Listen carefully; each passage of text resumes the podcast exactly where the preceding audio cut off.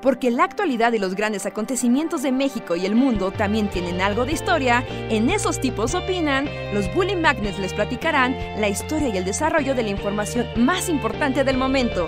Quédate con nosotros que esto se va a poner de lo más interesante.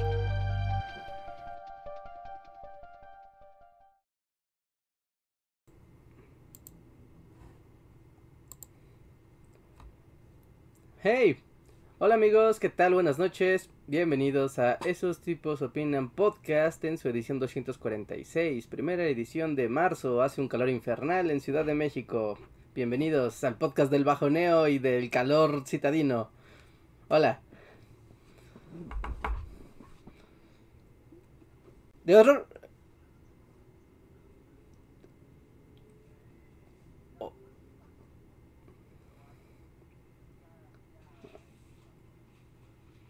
Sí, es, es raro decir todo esto viendo que Luis trae una chamarra acá.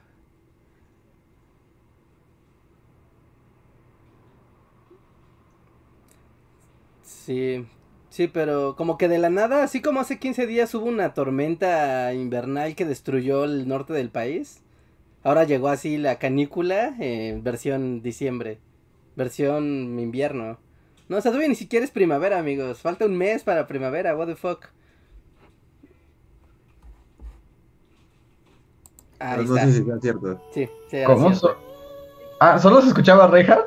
Creo. Sí, ya, ya se escuchan ustedes. Sí, sí, sí, sí, se estaba escuchando. Hola, de nuevo. ¡Hola! La canícula. La canícula. ¿Qué hay con ella? Sí, ya todo México es Pedro Páramo. La canícula, exactamente. Cuando baja el aire caliente y seco en, el, en los pueblos del desierto y se hace una onda de calor así súper intensa que es permanente y seca. Ya dice aquí, la canícula o periodo canicular son los días de la temporada del año en el cual el calor es más fuerte tanto en el hemisferio sur como en el norte. Oscila entre 4 y 7 semanas. Para el 2021 se calcula que la canícula será del 21 de julio al 19 de agosto. La canícula. O sea, que ahora ya saben en qué periodo temporal se ubica Pedro Páramo. Aunque Pedro Páramo es el infierno, ¿no? Entonces pues siempre está haciendo mucho calor. Pa- Pero le encanta utilizar la palabra canícula en ese, en ese libro. La llegada de la canícula iba buscando a mi padre, un tal Pedro Páramo, y se sentía la canícula del ambiente. Acabas de cambiarle todo el principio a Pedro Páramo. Perdón, perdón, estoy improvisando. Pero sí, que yo debo decir que, mm, que, que de un tiempo acá como que me gusta un poco más que haga un poquito de calor, ¿no? O sea, no calor infernal, pero como que el frío. Pero también ahorita, por ejemplo, ya recordaba que el efecto secundario del calor, además que empieza a haber bichos, ¿no? Sí, empiezan a salir los bichos de, de- pues sí, del subterráneo. Como no, bichos no, o sea, no podemos tener nada bonito, no podemos tener una temporada de calor rico sin eh, bichos. El por calor, todo- no sé. Yo lo odio. Moderado, porque también, o sea, obviamente nadie quiere un calor verdadero, así de que te derrites. Pero no sé, es que yo últimamente me he sentido muy viejo, pero el frío me pega muy mal. Sí, es que a mí también. Por eso traía una chamarra. Hasta que el público me. Chamarra, shame. Aparte, me encanta porque sí es como chilangos quejándose de su calor de 30 grados. Pues, pues eh, imaginen, o sea, pues sí, para no, yo nosotros. no, o sea, no, yo por ejemplo, o sea, en cuanto bajo de Chilangolandia hacia los trópicos, o sea, ya ni siquiera puedo funcionar como un ser humano. O sea, no, no, mi cuerpo, o sea, simplemente empiezo a sudar así de una manera estúpida y, sea, mi cerebro no funciona. de la misma No, es que eh, el calor de verdad, o sea, ya el calor de, de sal del Valle de México y su clima privilegiado, este, no, es que es, es mortal, es así como de ¿quién puede vivir aquí? ¿Qué pasa? ¿Qué criaturas decidieron asentarse aquí? Los provincianos. Sí, sí, sí. Pero sí, eso es como saliendo de aquí, ¿no? O sea, literal, te vas a Cuernavaca y es así como, no, ¿quién puede vivir aquí? Ah. Sí, sí, tienes razón. Pero luego es unas frías, ¿no? También, como que siempre hace frío. Sí. Pero sí, yo estoy de acuerdo. O sea, ¿en qué momento pasó? ¿Siempre fue así? Así como un día hace un frío de la mierda y al día siguiente así ya es calor infernal y todo es la canícula. Yo no recordaba que hiciera tanto calor tan de golpe en enero. O sea, en, en- perdón, en febrero. Febrero, marzo era como de no, o sea, empieza a hacer calor. Empieza a hacer calor. Y en abril ya se siente el calor, ya chido. Ajá, ajá, pero tenías un rato como de ahí algo mediano, ¿no? El Y aquí sí pasamos así de, está nevado el Ajusco, a todo se quema. Sí, este año, o sea, nada más para así ha- habla- hablemos del cambio climático. O Porque, sea, pero fue como, como, ni siquiera fue de un día para otro, como que a mitad de un día cambió. ajá, de Acuérdate que ahora el. Sí, sí, sí, sí, sí, fue rarísimo, porque normalmente aquí en Ciudad de México, a finales de enero, principios de febrero, tenemos al menos un día nevado, así que dices, ah, los volcanes, el Ajusco, oh, los cerros, mi ciudad. Pero este año no, no hubo día, no hubo día de nieve. Y ahí, bueno, para el debate que nos ponen en el chat, que si los chilangos nos quejamos o algo así, también hay que decir, por- alguien lo puso por ahí, creo que fue José Antonio Martínez, que también una cosa es como el calor, muy calor, pero cuando estás así como en la playa, a cuando estás en el mundo concreto. Sí, Sí. ajá, es que es cierto que también la gente es así, o sea, alguien en Puerto Vallarta es así, ¡Uy, yo vivo aquí en la playa! Es así como, sí, pero tú no has experimentado estar en la línea naranja.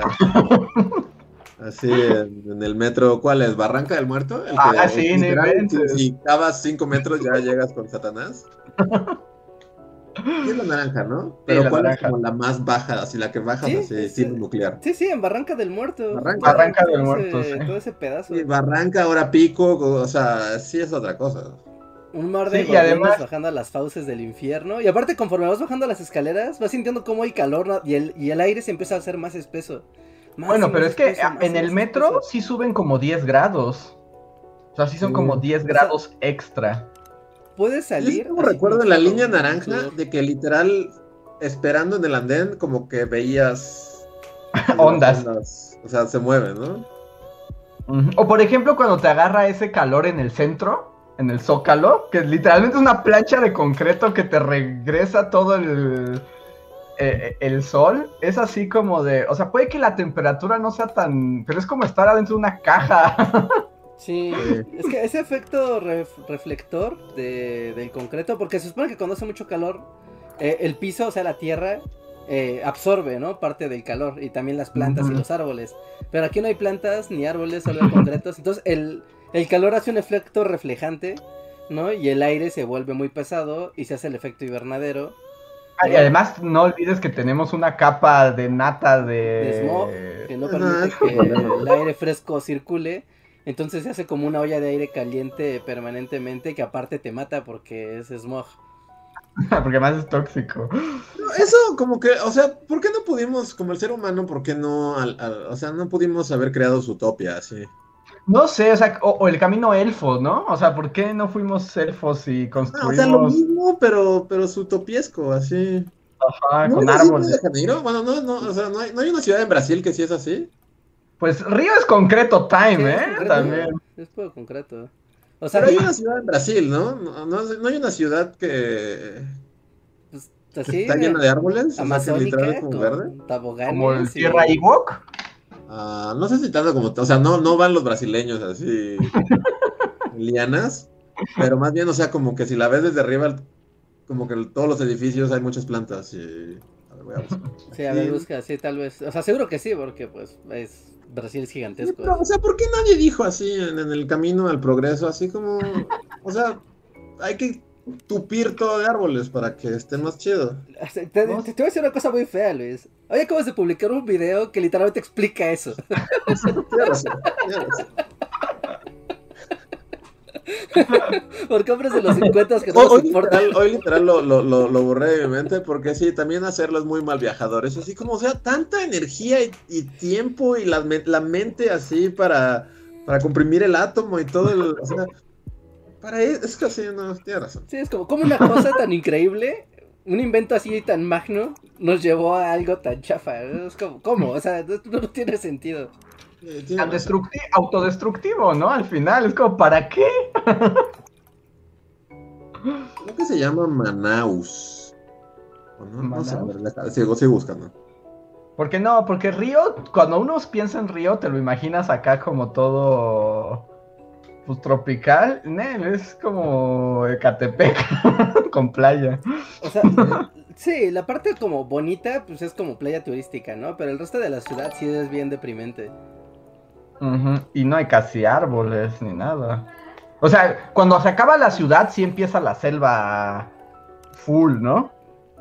Pero la ciudad, la ciudad, sí está bien. Que eso, que el progreso también la fastidió. Sí. Aquí es un poquito igual, ¿no? Bueno, no. No, yo pensé que eh, no iba a, pa- a apreciar tanto Ciudad de México, pero cuando conoces Río de Janeiro dices, ah, no ma, guau, qué mi ciudad. ¿Es Chinampa en un valle escondido? Un Fontle que busca. y no me.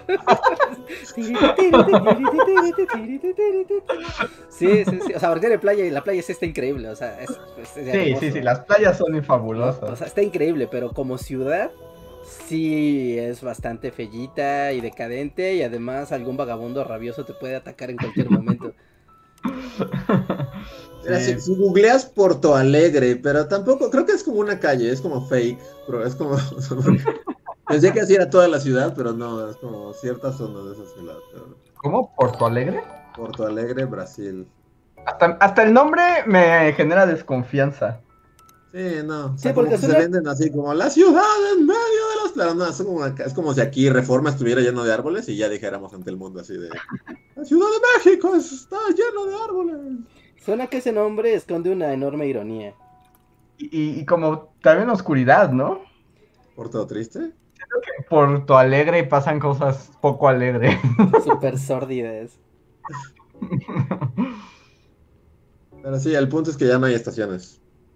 No, no, no, no, ya. Y ahora tenemos que vivir y a ver pues cómo se pone el calor. Pero bueno, ese es nuestro reporte desde la ciudad cochinota. Así es.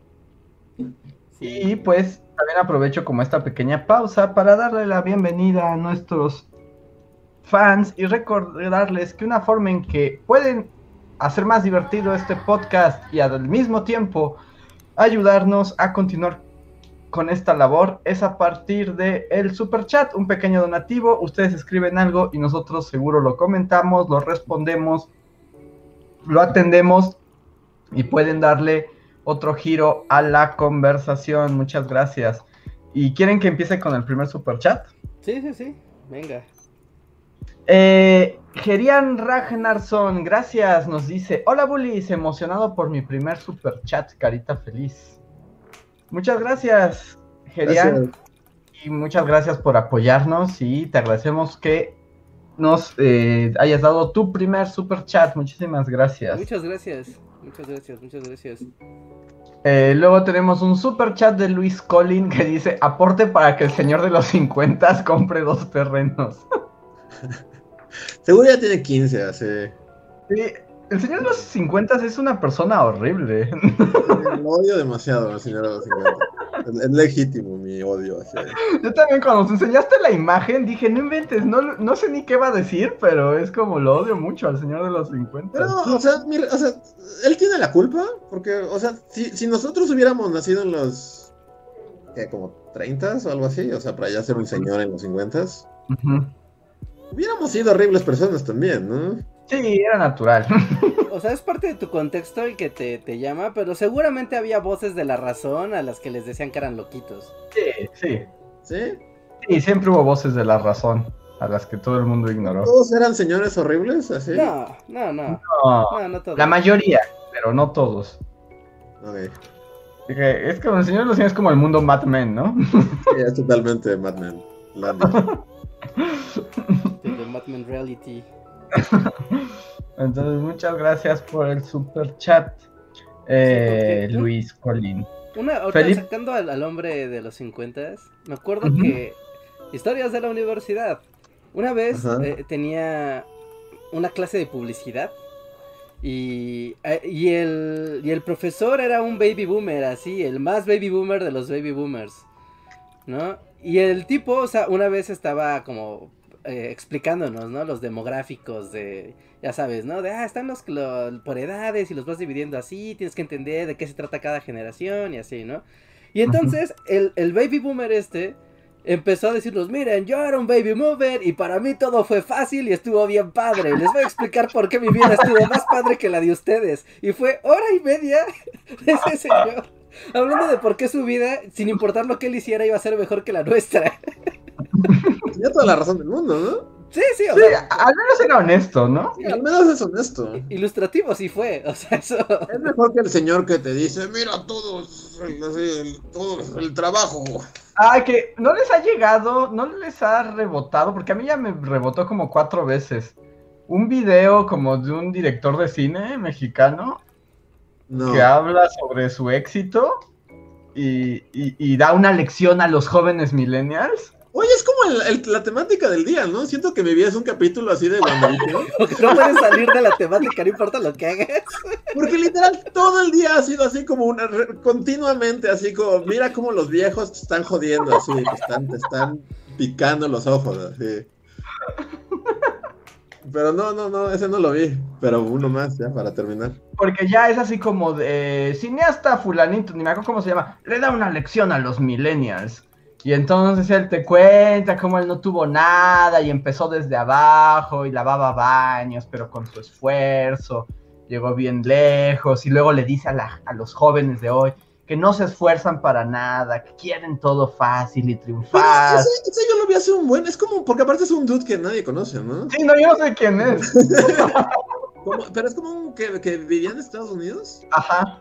Ah, entonces sí lo vi, pero ese lo vi hace un buen. O sea, no, no es como de ahorita, lo vi hace un rato, pero sí ya sé quién es. Y, y ese video también hizo que hirviera mi sangre. Pues tiene como un revival ahorita. Que al final dice así como, mira, lo que tú no sabes es que la vida es como un juego de mesa y tú ya naciste así como en la casilla última. Algo así dices, ¿no? Sí, sí, sí. Como vas a estar ahí mientras hacer, ya, tú, tú naciste con todo, así lo tienes todo. Ajá, pero él cómo rompió su casilla con el trabajo honesto y echarle los kilos. Sí. Sí, no, esas metáforas son nefastas. Y existen libros y libros y videos y videos llenos de esas metáforas que además convencen a la banda. De- y, y no, o sea, si fuera cierto, te lo aseguro, la mitad de México, o sea, todas esas pobres almas que están en la mañana, a las 6 de la mañana en Metro Indios Verdes tratando de llegar a su trabajo a tiempo, todos serían millonarios. Porque se rifan todos los días una vida bien pesada. Pero no los jóvenes, Reinhardt, ya no quieren esforzarse, o sea, ya todo les da cosa. generación de De cristal. cristal, generación de cristal. Hace mucho vi ese video, pero sí me acuerdo que me, me, me molestó así muchísimo. Es que a mí ya me rebotó como en esta, en esta última semana. Te digo, ves que luego entra como en la red, es que, y como de redes de señores, ¿no? Así de grupo de WhatsApp de señor, como que ya les llegó. Ajá. Y entonces ahora lo. Sí, lo, lo empiezan a viralizar otra vez. Bueno, bueno, ajá, porque hay varios. No sé si también topan como uno que es como uno que está como dando una conferencia ante gente. Es como un tipo de lentes que es como millennial. O sea, porque ya aparte ya tiene tiempo. O sea, Ajá. Sí, no son la primera vez que lo vi estaba en el Imperio. Así me veo así como los resultados del Imperio. O sea, ya tiene rato. Y era Ajá. como esta onda de los millennials, ya todo lo hagan así como, todo lo quieren en la mano. Así como era todo su speech, era así de, como esta generación ya lo quiere todo, así de, en lugar de hablarle a una chica, ah, hacen un clic a la derecha o a la izquierda. Y, ah, que se lo haya comido así un dragón. No, aparte tenemos la teoría de que los viejos rancios son los que menos se mueren. Sí, no, un dragón no. lo ve y lo, lo deja pasar. Es como, ay, no. Pero Es, es- es cierto que también hay como todo un campo explotable en volverte como coach Ah, sí. anti jóvenes. Sí, porque además eso es como muy triste, o sea, también sé que es como el proceso natural, ¿no? O sea, es como el ciclo natural eh, de la vida, Ajá. pero con qué facilidad la gente, o sea, empieza a odiar a los jóvenes, ¿no? O sea, es como muy, muy fácil. Pues es que te O sea, da. Te, te autojustificas, ¿no? De yo soy bueno porque tú eres un tonto. Y. Por ejemplo, bueno, y que además ya habíamos dicho, ¿no? Que es el equivalente a los que tienen edad de Max Goof. Es que Max Goof está en la peor. Es que Max Goof es como el, el lacayo de, esa, de esas, de lo- todos los viejos rancios. Sí, porque no está Pero a la vez allá. Max Goof no tiene, no tiene nada. Max No, Goof. No, este, No. Que por ejemplo, Goof le da COVID y, y que, se, que se persine. Porque... Porque no está ni en la generación del cambio, de estar viendo las cosas diferentes, pero tampoco está en la generación rancia.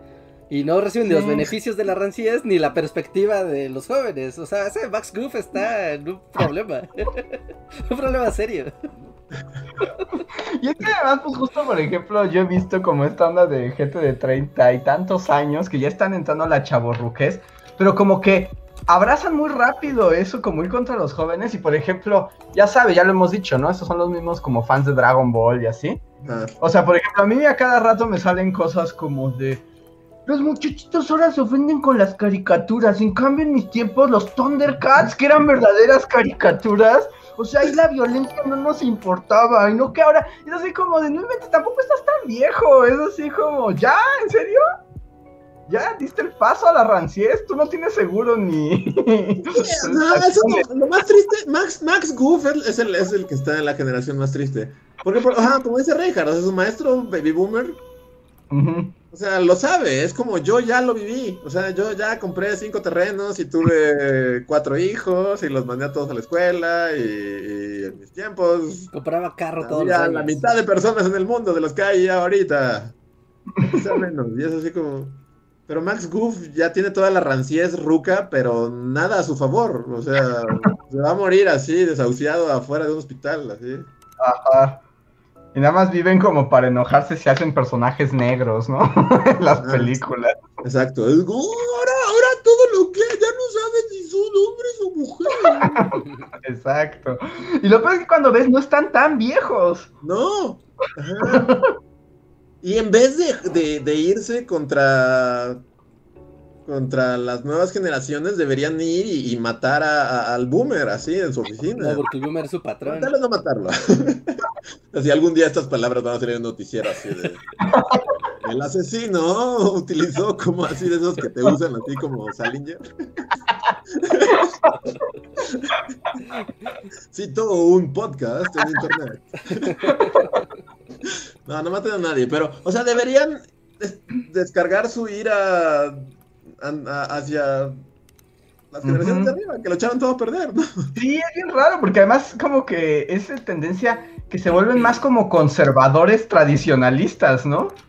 Pero como si ya fueran viejos de 70. Pero dices, bueno, si el señor de 70 te está diciendo eso, es porque ese viejo ya conta- fumó en aviones. Ajá, fumó en un avión. Ajá, fumó en un avión. Es más, y, Y le dio una nalgada a una zafata. Sí, O sea, eso pasó. Y no hubo problema. Nadie se quejó. O sea, estamos doctor hablando. le recomendaba fumar así. O sea, estamos Sí, hablando sí, de otros fumó en un avión y explotó cuatro bombas en el atolón de Bikini. O sea, ya, o sea, por eso puede tener esa postura. Pero si eres Max Goof, Ya te tocó este mundo en el que ya a estas alturas somos como el triple de gente y en el mundo y del calentamiento global y, y- y todo. Sí, hay el que COVID. levantar la fiesta de los boomers. Nos Por toca- ejemplo, eso sí, porque todo lo que estamos diciendo, incluso el director este horrible que dices, ese video yo lo vi pre-COVID. Ajá. Y, y los dudes que les digo que tienen como su onda es como somos coaches motivacionales, pero que solo hablamos mal de los jóvenes y de cómo usted ruco está bien y los jóvenes están mal. Tal vez se les caiga el show post-COVID, ¿no? Porque ya también está raro decir así como, mira el mundo en el que vives, solo tienes que ir. Y es así como, dude, ahí, o sea, pandemia y, y pobreza es como... Tal vez lo único bueno del COVID sea que to- todo ese discurso de ¿va a morir o no? ¿No va a morir? Yo creo que No, sí. va ¿O no? O sea, va a tener una baja y luego va a renacer. Que justo le puse así en Google, director cine mexicano Millennials, y me apareció, fue el primero, así. No, Sí, yo lo vi hace tiempo y me acuerdo que sí me hizo enojar mucho, entonces no sé si quiero volver a verlo. no lo quieres volver a ver, no lo quieres volver a ver. Pero es que estaba viendo la fecha y como que el video original es de octubre del 2020. ¿Ah, sí? Entonces lo vi post-COVID. Sí, sí era ya COVID. Sí. Max. Pero, Porque ahorita se está viendo súper claramente, ¿no? Como las debilidades del sistema y cómo la gente pobre son más pobre, la clase media ahora es más pobre y la gente rica y rancia y horrible ahora es más rica. como paréntesis también, porque ya llegué al, al, al, al dude. Es como, o sea, si te vas a echar ese discurso, por lo menos en algo, ¿no? Es como, ¿quién es este güey? No sé quién es, ¿eh? La neta no sé qué, o sea, que haya dirigido, así que digas... Me voy a quemar acá bien duro por no saber quién es Nayo Escobar. A ver, A ver, viendo público, ¿quién es Nayo Escobar y por qué es importante? ¿Alguien nos ¿Por puede qué decir? tiene que gritonear a la gente así de ustedes los jóvenes los tienen, na- nacieron con todo? su... Y está bien raro porque No le pongo, le pongo y ni siquiera me sale su filmografía. Sí, es como Mm. este vato, ¿quién es? ¿Por qué? ¿Por qué? Los Creo rucos es- están compa- Porque aparte es eso, o sea, los, los que lo comparten es así como, mira, ya ves, en mis tiempos, así. que- Güey, ¿quién es? Creo que no existe, creo que es como un deep ¿Es fake. ¿Es, es- es fake? Es un fake, no existe Nayo Escobar. O sea, porque aquí está como su página oficial y solo tiene un podcast y, y dice que entrevistas hechas canciones, pero eh, todo el mundo lo vende como director de cine, pero ¿en director de cine de qué o qué? Carlos Moret. No, ese es otro, ¿no? ¿O es el mismo? este es- no, creo que es Carlos Moret del que estamos hablando. El, el público tampoco sabe, ¿eh? Estoy viendo aquí el chat y también todo el mundo está como de... Ah, sí, el que le hizo la entrevista fue Nayo. Ese le hizo la entrevista. Ajá, él le hizo la entrevista. Ah, el, eh, el hombre del discurso sangrón es Carlos Moret, que tiene las películas Rebelión de los Godines. Ah, es el director de Rebelión de los Godines. Ah, uh, una autoridad moral increíble. no, Una autoridad moral para hablar de. Dios, voy, inclino mi cabeza ante semejante magnitud de, de, de personaje. A ver, director. Sí, el de los Godines, Rebelión de los Godines, una cosa que se llama Morphos y Cyclops. y ya. Sí, sí, ya, ya vi, ya, ya recordé. No, quién. si vamos a esa liga, Hablar de éxito en la vida. tenemos la misma autoridad moral o más que él para hablar. Así que, no. No, perdón. Y digo, no, no, bueno, no. No sé, igual es si. No, pero luego cuando, cuando es como la clásica nota así de. De, de- ya está hay memes, ¿no? Así de, de jóvenes empresarios, así de triunfan, emprendedores, y ya que lees la nota así como en el párrafo penúltimo, es así como ayudó que sus padres eran los directores de Fundación México. Y, Bueno, pero- ¿recuerdan cuando fuimos a un evento de YouTube? Y estábamos todos ahí y al final era como un show, ¿no? Para, para ya para clausurar. Y apareció este... ¿Cómo se llamaba este niño? de cómo llegué aquí. Este. Mario Bautista. Mario Bautista, apareció Mario Bautista. Y hoy con ustedes, Mario Bautista va a bailar y cantar para ustedes. Y es como, ah, ok, qué, qué bien. Y después, ah, quiero agradecer porque yo, Mario Bautista, me hice desde abajo, desde nada, desde que era un niño, yo nunca tuve nada. Ciertamente nunca me ayudó en nada que mi tía sea fea y mi padre un gran productor de Televisa. Nada, nada, nada, nada, nada, nada. Eso no ayudó nada. Yo me hice solo y por eso estoy aquí frente a ustedes con millones de suscriptores. Es como, o sea, es que en serio, no, ese discurso de... No se dan cuenta. No se dan, no se dan cuenta. Sí, es que ese es eso, ¿no? O sea, aunque lo, te lo dijeras, aunque tuvieras a Mario Bautista aquí enfrente de ti, y si lo dijeras, no. No, no le haría clic. Ujú. En tu mente es así como somos. Empezamos desde abajo. Yo, ah, hubo, hay una comediante asquerosa, ¿no? Este es el podcast en el que tiramos así mala leche. Así. Este. Hay una comediante horrible mexicana. Ya sé quién. La Ajá. que es súper clatista full. ¿no? Ah, que vas a que te diga cómo eres pobre y naco y feo. ya sé cuál. Luego cuando alguien le dice, oye, ¿por qué nos dices nacos y feo? Todavía te dije, es humor, tengo derecho a hacer lo que yo Pero quiera. también, o sea, como, como todos los que he escuchado que dicen, ay no, son Max Goofs. De nuevo, como que el Max Goof tiene ahí algo como de auto-odio, así de, de como no, no procesado, y eso es lo que. Porque sí, es, ajá, Sofía Niño Rivera, gracias. Bueno, yo, yo espera, no quería decir su nombre, pero. Por si llegaba así. Por si está en el chat. Saludos. Pero también, el chiste es que también una vez di una nota así, como que le hicieron así de la revista Emprendedores o lo que sea. Y así como, wow, yo así lees la nota al principio y es como, yo, este, desde niña siempre vi stand-ups y, el humor es lo que me llena y bla, bla, bla. Y este, igual, como dice Reinhardt de Mario Bautista, así desde abajo y así. Y ya es como hasta casi así el penúltimo párrafo, así de, claro que ser la hija del presidente de uno de los bancos más grandes de México le ha abierto un poco de las puertas. Y es así como, claro, eso siempre es algo que es bueno tener de tu lado, pero sí. Pero tu talento. Mi talento es el que los deslumbra. Es, como, ajá, ok. Sí, sí, sí, es que es, es, muy raro. Es como, bueno, bueno, es que no, no, lo hacen eso, porque es que eso sería una relación de conveniencia. Y seguramente no es así. Eso únicamente es una relación de mi talento y, el interés de una discográfica. Ah, yo también, a mí me pasó. Bueno, ¿yo puedo mantener a todo el mundo? no sé, yo creo que sí, ¿no? Es que una vez también vi en la tele, así como en el noticiero, como una entrevista a una joven escritora que es un talento nunca antes visto, ¿no? Y es así como de hoy. y así una chava de 18 años. Y es que acaba de publicar su libro. Jamás nunca había escuchado hablar de su libro. Jamás había escuchado hablar con ella, pero le estaban presentando como la nueva Virginia Woolf, ¿no? Y es así, ¿quién es esta morra y cómo es tan talentosa y llegó pues, tan joven? Pues a ver, ¿no? Y también al final, este, así como, bueno, y nada tiene que ver que sea hija de Aguilar Camín y Ángeles Mastreta. Claro que me han apoyado desde, desde, desde, siempre, porque son mis padres, pero siempre he querido tener mi carrera aparte. O sea, no hay como frases, ¿no? Y así de cajón, así de.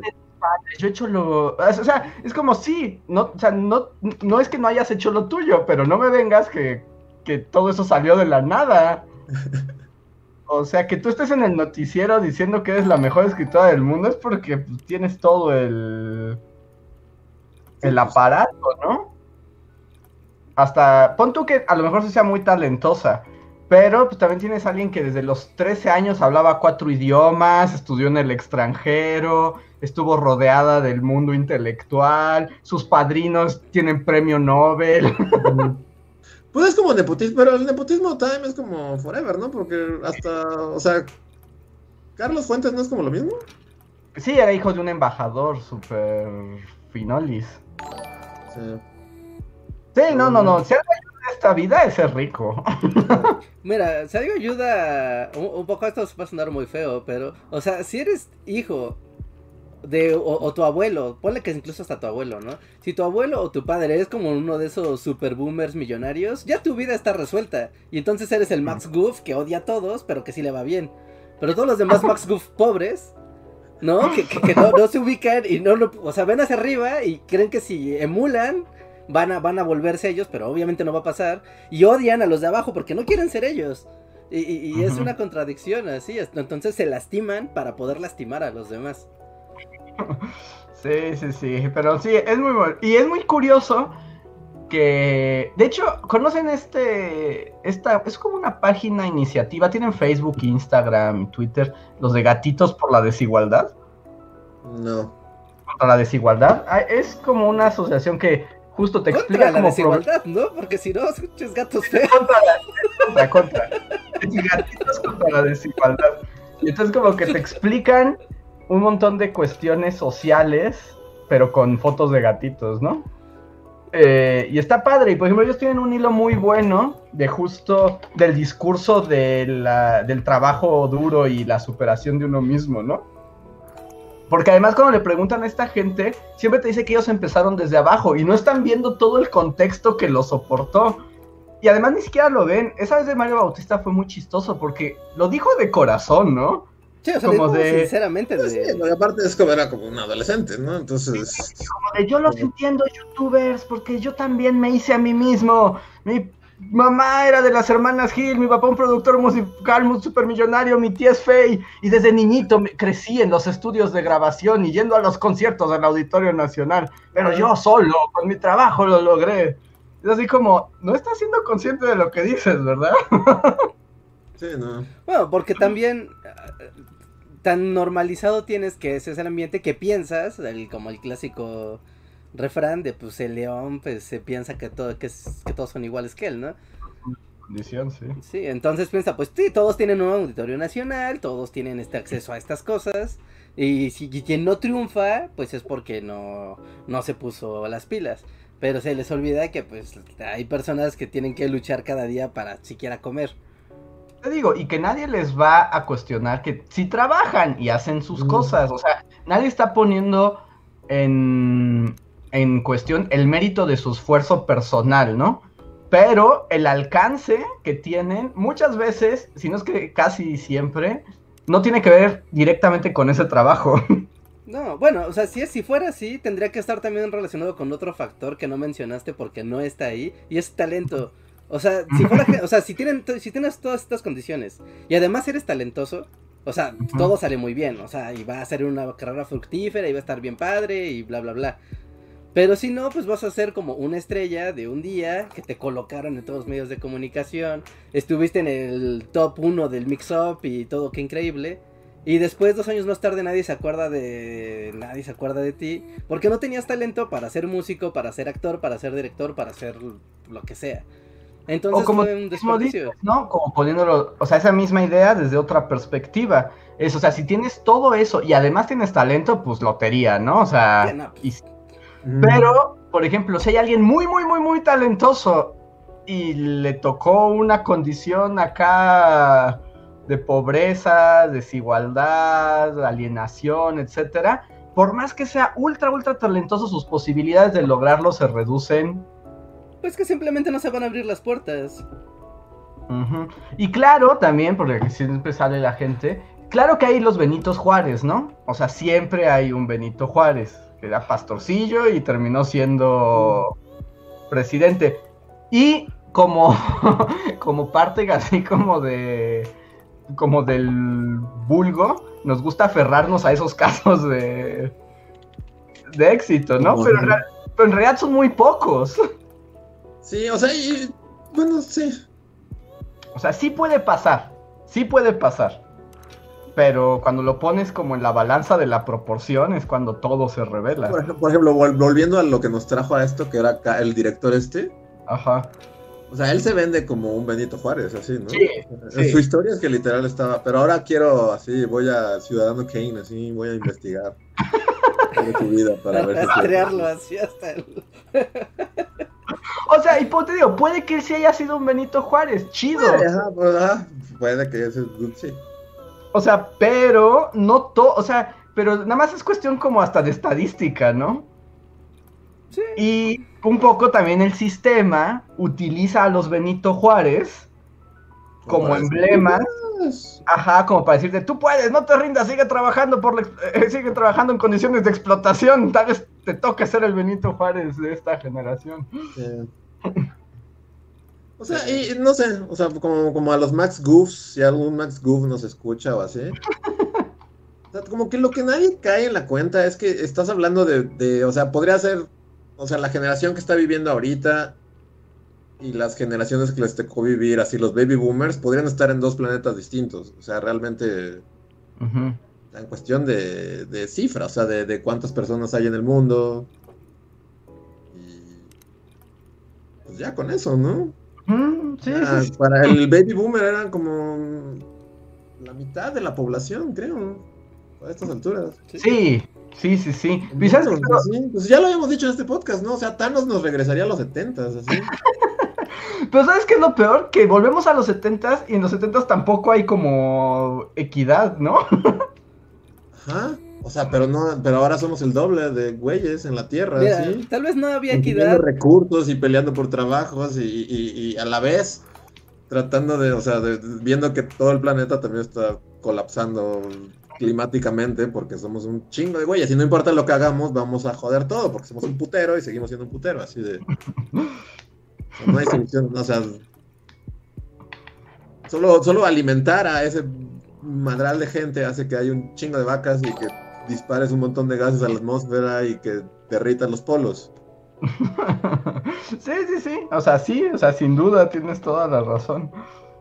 Sí, sí, sí. Y Pues el boomer el- era, o sea, había como un cuarto de la gente que hay ahorita, así. Fue el año eso, sí, pasado, a ¿no? comprar cinco terrenos, así de. Dame ese terreno, te lo cambio por mi camioneta. Tal, to- total, tengo cinco. Sí, sí, sí. Ajá. Sí, no era un plata Sí, descabellado. así. El, el fue el año pasado, ¿no? Justo antes de la pandemia. El año pasado o el antepasado que salió esta cifra de que llegó ese punto donde se consumen más recursos de los que se generan. ¿No? Que como por primer año así en la historia se registraba que el planeta Tierra consumía más energía y alimento de lo que podía generar. Entonces, pues ya, ¿no? Simplemente es cosa de tiempo para irse acabando los recursos que pues ya no los estás reponiendo. Y antes de ese punto, por más que fuéramos un montón, o sea, no éramos el montón que somos ya hoy en 2021, pero al menos estaba ese pequeño margen de, de ventaja, ¿no? Del planeta Tierra que te fuiste comiendo. Así que, sí, Mad Maxlandia, ahí vamos. Casi me pregunta por qué Thanos nos regresaría a los 70. sí, me imaginé así como. Nos salen afros así. Pero aparte le hace así como, Sí. sale una esfera disco. No, pues sí, o sea, vean unas cifras estadísticas. O sea, la, la, la población se ha duplicado de los 70 ahorita. Entonces. Además, y además te digo que también es el asunto de la distribución de los recursos, ¿no? También. Sí. O sea, también. Y que eso, bueno, lo arrastramos desde. O sea, pero ya era, ya era un, todo un tema así en el Titanic, ¿no? Así. Y ya en el Titanic era todo un problema. Ya era un issue. Y en el Titanic había como mil güeyes ahí. O sea, Tantos. para volver a los tiempos del Titanic, creo que Thanos debería de dejar un, ¿qué? Un 10% de la población que hay hoy en día. Yo creo que sí, más o menos. Y aún así, hay este acaparación de la Sí, era un issue, así, ustedes en tercera, así, bailando como irlandeses. A buscar un sueño, América. Ahí vi un meme como del Titanic de la película. ¿Cómo era? Uno que era cuando tu tía panista va a formarse por las vacunas. Y es esta imagen de la mamá de Rose cuando dice que están ya evacuando y dice que cuáles son los botes para los de primera. Sí, ha habido varios memes del Titanic. Yo vi uno en el que hace como el malo, el... el. con, con la niña, así, ¿no? De como cuando te formas así. con- para que te den la vacuna antes. Sí. Ay, pues sí, a ver, voy a leer unos superchats. Solamente que voy a, el- bueno, voy a empezar por el último, o sea, el más reciente, de Rana Verde Azul, porque va muy al doc, que dice, superchat porque este podcast siempre me saca risas y me bajonea al mismo tiempo. dice, ahora que hago en la cuenta de que soy pobre y no tengo talento. No. Tal vez lo primero sí lo puedes dar por hecho. Lo segundo, de luego no sabes en qué momento aparecen tus superpoderes. No, y además no, to- no tomen este discurso como, ay, pues no sirve de nada esforzarse. No, pues tenemos que esforzarnos, pero en nuestro contexto. El asunto es que no va a venir a un rico a decirme que si yo no soy tan rico como él, Es porque Es- no quiero, así. es porque no quiero y no me esfuerzo. porque ni esfuerzo. Es que además, otro dato triste, ¿no? O sea que justo al ser Benito Juárez, ni todo el esfuerzo equipara a alcanzar a los que ya lo tenían todo cuando empezaron. ¿No ha habido un Benito Juárez que, que sí haya... No, ¿verdad? No. No. ¿Cuál de los super ricos del mundo? O sea, ¿cuál de esos podrías decir? Ah, sí, claro, salió desde abajo y no, no tiene un precedente familiar. Reinhardt, vi una foto de él en la que está con un microondas. en, la que está, com- está- en la que está de joven comiendo comida. ¿No han visto esa foto? No, no, no. Es que hay como una foto, buscan como Elon Musk Young. Ajá. Este, y es una foto que le encanta compartir a la banda así de. Porque se ve así como que está en un cuarto de estudiante. Ujú. Este. Y todos lo comparten así como de. Él es Elon Musk. Y comía sopas maruchans cuando estaba. Este. Pero ¿por qué era excéntrico, no? Sus papás tenían minas de diamantes. Sí, y que lo mismo le aplican, por ejemplo, a Zuckerberg y a Bill Gates, ¿no? Como de, lo hicieron todo en sus cocheras. ¡Esos vatos iban a Harvard! ¿Saben cuánto cuesta ir ahí? O sea, y no iban becados de, de ah, sí, la beca a la excelencia. No, no, no, no. Era gente que iba a la mejor universidad del, del fregado mundo porque tenían varo para pagarlo. El contacto, la gente que te pueda dar consejos para hacer que tu empresa fuera por donde tenía que ir, ¿no? Obviamente sí, o sea, por ejemplo, ahí sí puedes ver como, ok, hay talento y por eso pueden hacer cosas muy chidas. o sea, gente que tiene estas mega- macro empresas, ¿no? Estos macro corporativos eh, que ya no están muy consolidados hoy en día. Dices, ah, ok, ¿no? Bill Gates tiene un talento y es un talento del mal, pero es un talento, ¿no? Y es rico y lo Pero explotar. probablemente su talento no hubiera funcionado si no hubiera tenido... O sea, Bill Gates del Bronx, no. O sea, exacto. Bill. Gates, negro y pobre en el Bronx, no hubiera logrado, con el mismo talento. Sí, Sí, no. bueno, ya, ya toda la cuestión racial es como, wow, este podcast sí está muy mal viajado. Sí, o sea, Jamal Gates, no, él no lo hubiera logrado. Yo ya me, estaba- hacía- ya me estaba, les dije, me estaba durmiendo antes del podcast y ahora voy a estar con insomnio así otra vez. así, pensando en- Le pusiste Jamal Gates. Sí, no, Jamal Gates, por más que hubiera tenido la iniciativa y hubiera empezado en su garage y todo, no, no hubiera sido la misma historia. Unos No, pandilleros No hubieran entrado a de la que me digan computadora. de ¿eh? que Jamal Gates hubiera triunfado de la misma manera. Mucho menos así de Shanika Gates, menos. Ah, bueno, y si fuera Shanika, menos. Sí, no, No, menos, no, peor, ¿no? sí. No, Sí, no, no, no, menos, nada. menos, nada. O sea, ni siquiera hubiera tenido una computadora. O sea, no, no lo hubiera así. O sea, lo, lo hubiera tenido que vender para alimentar a sus hermanitos. Pero sí, tampoco lo tomen, as- no, no, como, no sé cuál es el mensaje de este podcast, pero no lo tomen así como, entonces dense por vencidos y No, ya. porque, o sea, el asunto es que tenemos nuestro rango, ¿no? O sea, y, y pues nuestro esfuerzo está, o sea, debe estar orientado con nuestra conciencia de circunstancias, ¿no? Y saber qué puedes hacer, e incluso puedes tener el sueño de ser el Benito Juárez, y lo puedes lograr, tal vez uno de cada mil millones lo pueda lograr, pero los demás no. Y aún así tenemos derecho a dignidad, trabajos justos y posibilidad de desarrollo humano. Todos los viejos radios. ¡Ah! Traen una bomba. Sí. Y, y digamos que ya bastante difícil es como para que todavía te manden un video de un rico diciéndote que te esfuerces. Sí, para que alguien te diga que mentalidad de tiburón es como mentalidad de no puedo hacer señas obscenas en este podcast. Pero ¿quién ve, quién ve esas cosas de nuevo? Max, Max, Max, el estúpido de Max. Es como, como que se codea con. Se codea como en ese círculo, ¿no? Sí, sí, sí. O porque una vez en la reunión del trabajo le pasó así la salsera al jefe, le dijo gracias Max Goof y ya se siente Ya, que... digo, "Oh, no, es que- es, el que es pobre, es porque pobre, porque quiere. así. Hay que defender los intereses de la empresa porque nos dan trabajo. Sí, no, no sean Max Goof. No, no sean Max Goof. Sí, sí, sí, sí, sí. Es cuestión de... Como, como en Matrix, es como la pastilla, tú eliges, ¿no? Si sigues en la fantasía o ves... Está, porque ves la realidad y es una porquería, pero es la realidad. Ajá, O sea, y a final de cuentas no es que digas como, o sea, así es, así son las cosas y punto. No es que lo estés diciendo está bien o está mal, pero por lo menos sería bueno vivir en un mundo en el que no está como ese. O sea, en el que se dicen las cosas como son, ¿no? O sea, en el que la gente podría llegar y decirte, mira, yo soy rico porque mi papá fue rico y mi familia es rica desde los tiempos ancestrales y tú vas a ser pobre porque pues, tú vienes de gente pobre y ya. Ajá. Sí, es como, entonces, verá, las Así son las cosas cosas, ¿no? No este discurso de, de superación como... Sí. que. Que ahí, por ejemplo, nos están poniendo en el chat que como el caso de... ¿Cómo, cómo le habíamos puesto al hombre horrible de... de es de Monterrey, ¿no? El, el- el de su esposa, él y su esposa hacemos TikToks horribles. El hombre sin frente. Ah, sin frente, era sin frente. Él, pues cuando también dijo que él trabajó desde joven y lo obligaban a ir al golf una vez a la semana para que, y le daban solo 80 mil pesos a cambio. El dolor. Sí. Aunque él, él- él es como una parodia. No sé, siento que él es como un personaje. Así, al final va a ser así como que siempre fue como un personaje creado. ¿Nunca existió? Sin frente y rodilla. Ah, La sin frente y rodilla, pareja.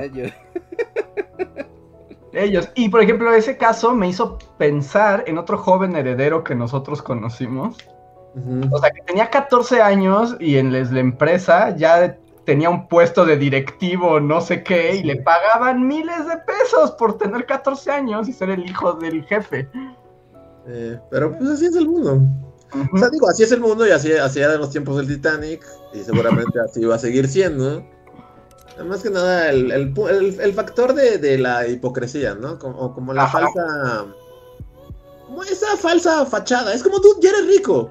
O sea, de todas formas te vas a ir en tu velero así los fines de semana. O sea, ¿para qué tienes que, que crearte... Tu persona del... Y como, es que además, ¿sabes qué? Porque además son tan horribles que no les basta con ser ricos, quieren ser admirados.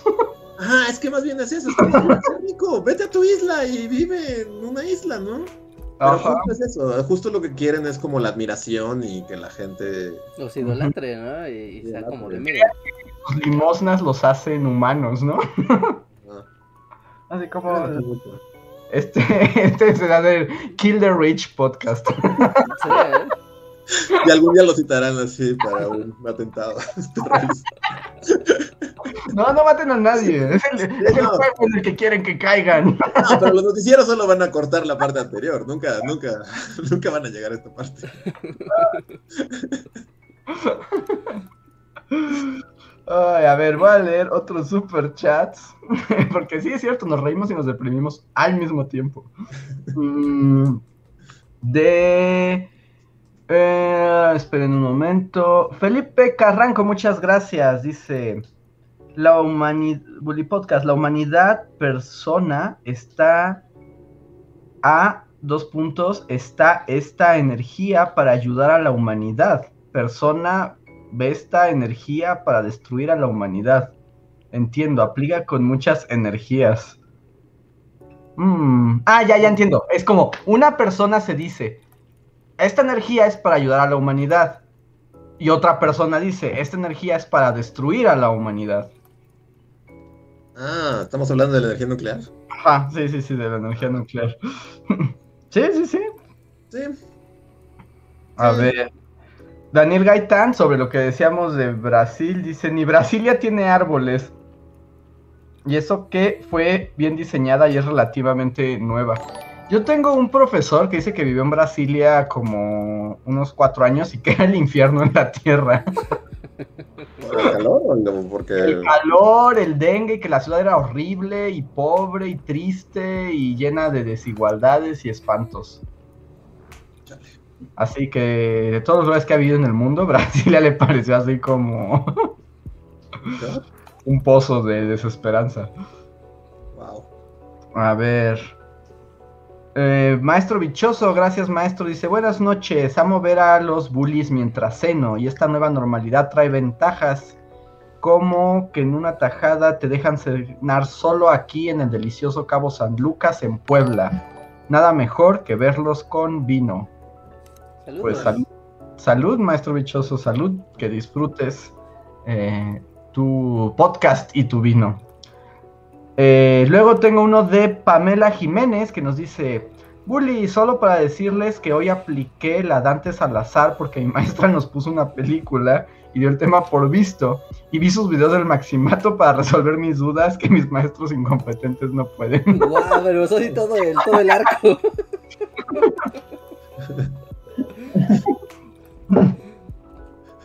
pues, Antes de que continúes, Ajá. quiero leer uno que no es super chat, pero que me hizo reír, que dice, polémicos youtubers convocan a revolución contra los ricos y pasan partes de, de algunos videos donde están disfrazados de gente de, de la Rusia comunista.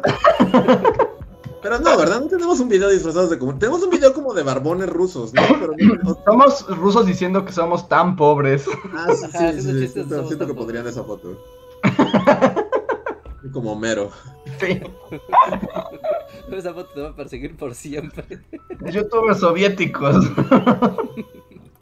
O literalmente somos nazis también en una parte. ¿no? Hay uno donde somos nazis literalmente. Ajá, sí, así es como la prensa nazi. Ese sí iba a venir a. Esa imagen sí iba a venir a, a mordernos en el futuro. A ver, tengo un super chat de Diego Morales que dice, muchas gracias Diego, dice, buenas noches Bullies. Tres preguntas musicales. A ver. Uno, ¿conocen Eurovisión? Si es así, ¿qué opinan del concurso? Y tercera, si subieron el Hangua- Han- Juangacast a Discord, me encanta ese episodio.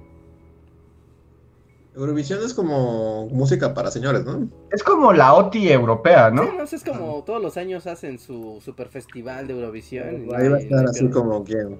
André Ryu. Ajá, Kenny G. ¿De dónde era?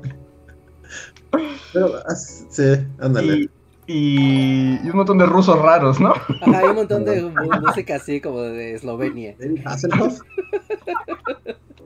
Está bueno, yo he visto el festival, bueno, el, el- el- la transmisión de Eurovisión y es tan extraño y tan ajeno que es muy divertido. Sí, es muy raro. O sea, para los americanos es muy raro. Porque, o sea, sí es como muy europeo, pero también es como europeo kitsch. Entonces, sí es como de, ay Dios, esto, ay, esto es muy raro y todo es como muy de seda, de esa brillosa. Satinado. Creo que es como, como Oti, pero ya moderno, moderno, ¿no? Es como muy. Sí. Sí, es una OTI ya muy moderna. Ajá. Este, de ahí en Eurovisión también salía este ruso que se volvió muy famoso que cantaba con un falsete acá muy locochón. Ah, y que tenía un traje súper raro. Ajá, que era como pues un traje así, como un leotardo de espejos y hacía un Como un falsete. leotardo de espejos, ajá. Creo que no, creo que sí él es como más. Pero Eurovisión no es un, o sea, no se ha hecho toda la vida. Es el, o sea, todos los años se hace y desde, desde, el- es un show de la televisión. Desde los 70 creo que se hace. Bueno, pues a ver, ¿qué nos dice Google? Eh, a ver, Eurovisión.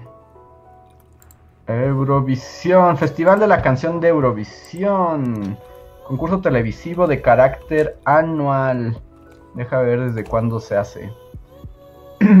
El primer Eurovisión se hizo en... ¡Wow! 1950. Wow. Ajá, sí, sí, sí, sí, porque por ahí han pasado leyendas de la música en época de la televisión. Y siempre pasaban como un resumen de, de Eurovisión, ¿no? como de las novedades europeas. Y todo se veía entintado y raro porque venía de tele europea. Ahora estoy viendo como qué personajes que conozco salieron de Eurovisión. ABBA salió Mm. de Eurovisión. ¿Ava? ABBA fue el Ajá. ganador de Eurovisión. Pó- pónganle Eurovisión Winners. Ah, sí, anexo ganadores del Festival Eurovisión. A ver, ¿quiénes están? Alice, ¿recuerdan a Alice? Alice, claro, Alice, sí, sí, sí. Suena a alguien que habría salido de Eurovisión.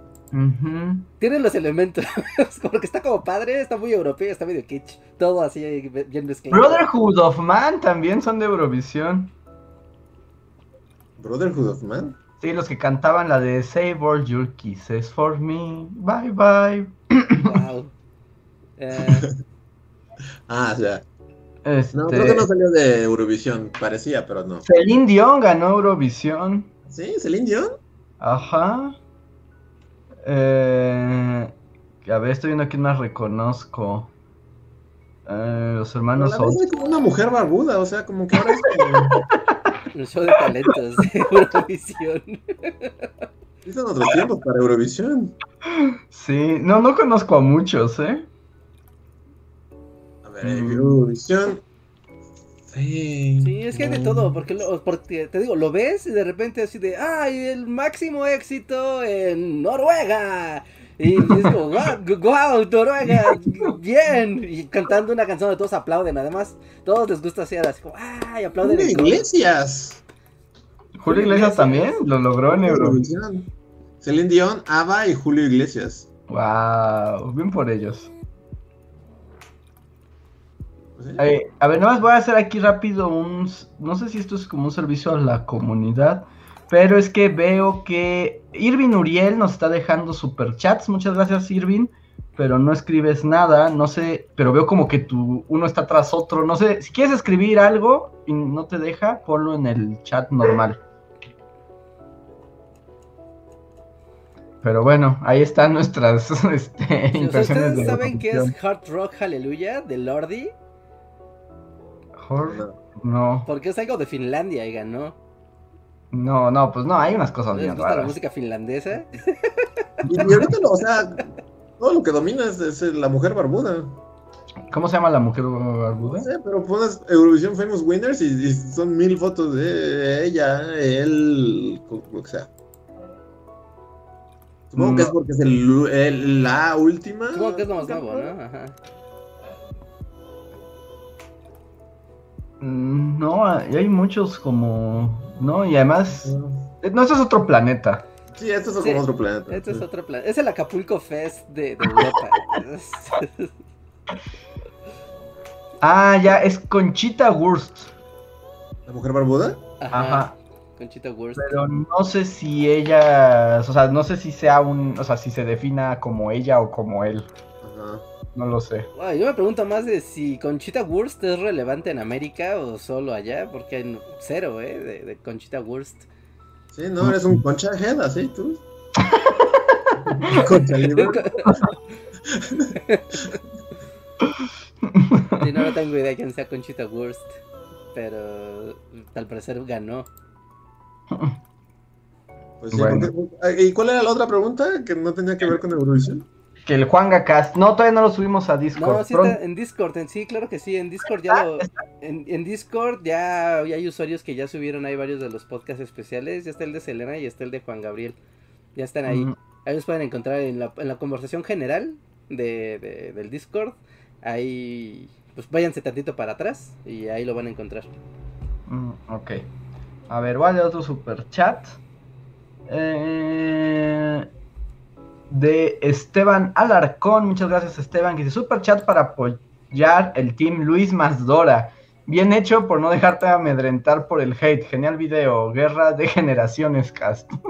Sí, pues sí. Aunque ya no vi, ¿hay, hay Dora Hate? No, ya no. No, pues es que ya no. No, o sea, fue como de. Aquí está Dora. Co- Es como Behold Dora y ya. Ah. Sí, Eh, aparte, la nueva voz no tiene mayor problema, ¿no?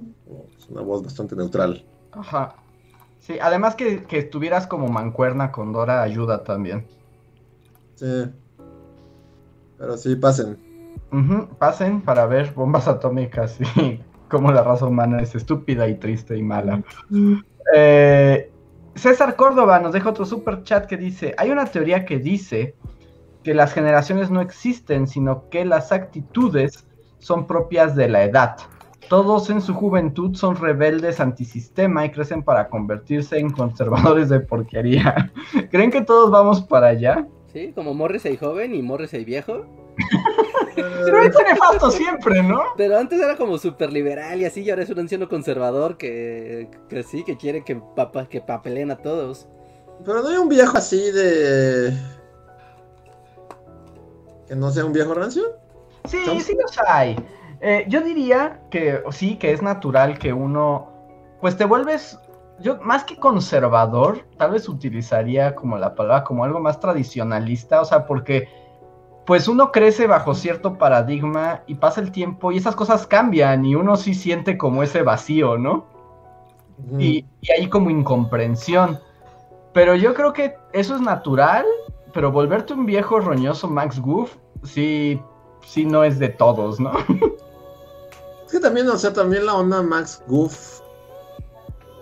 Bueno, no sé. O sea, porque los tiempos como que han cambiado también, ¿no? Sí, lo- los tiempos, o sea, no nada más como la cuestión de las edades, que eso pues seguro ha pasado desde el principio de los tiempos, pero yo creo que aquí hay cambio tecnológico que hemos vivido en los últimos 15 años, 20 años. Ah, o sea, sí ha cambiado las reglas del juego así en- enormemente, porque, o sea, es que antes, por ejemplo, lo- tanto los adolescentes, los Max Goof y los viejos rancios no se interconectaban. ¿no? Entonces no potenciaban sus discursos de, de lo que sea. Y ahora eso sí ocurre. Y. No, se interconectaban. Y aquí me voy a poner mi momento gordo inmundo. A ver, Ajá. veamos. Pero hay un... No, no es como un libro como tal, es más bien una conferencia, ensayo, eh, muy famoso que escribió Ortega y Gasset. Ok. O sea, Ortega y Gasset, y es una conferencia que se llama, búsquenla, se llama sobre Galileo, pero de lo que se trata en realidad este texto es sobre las generaciones, ¿no? O sea, él lo que trata de hacer en esas conferencias es pensar cómo funcionan estos generacionales y un poco él ya en ese entonces, que eran los 50 o no antes, ¿no? A ver. No, Ortega eh, es... es más adelante, ¿no? A ver, vamos a ver. No, no, no es. ¿No es los 60? Según yo, estas charlas son como de los. A ver. ¿Por qué el.?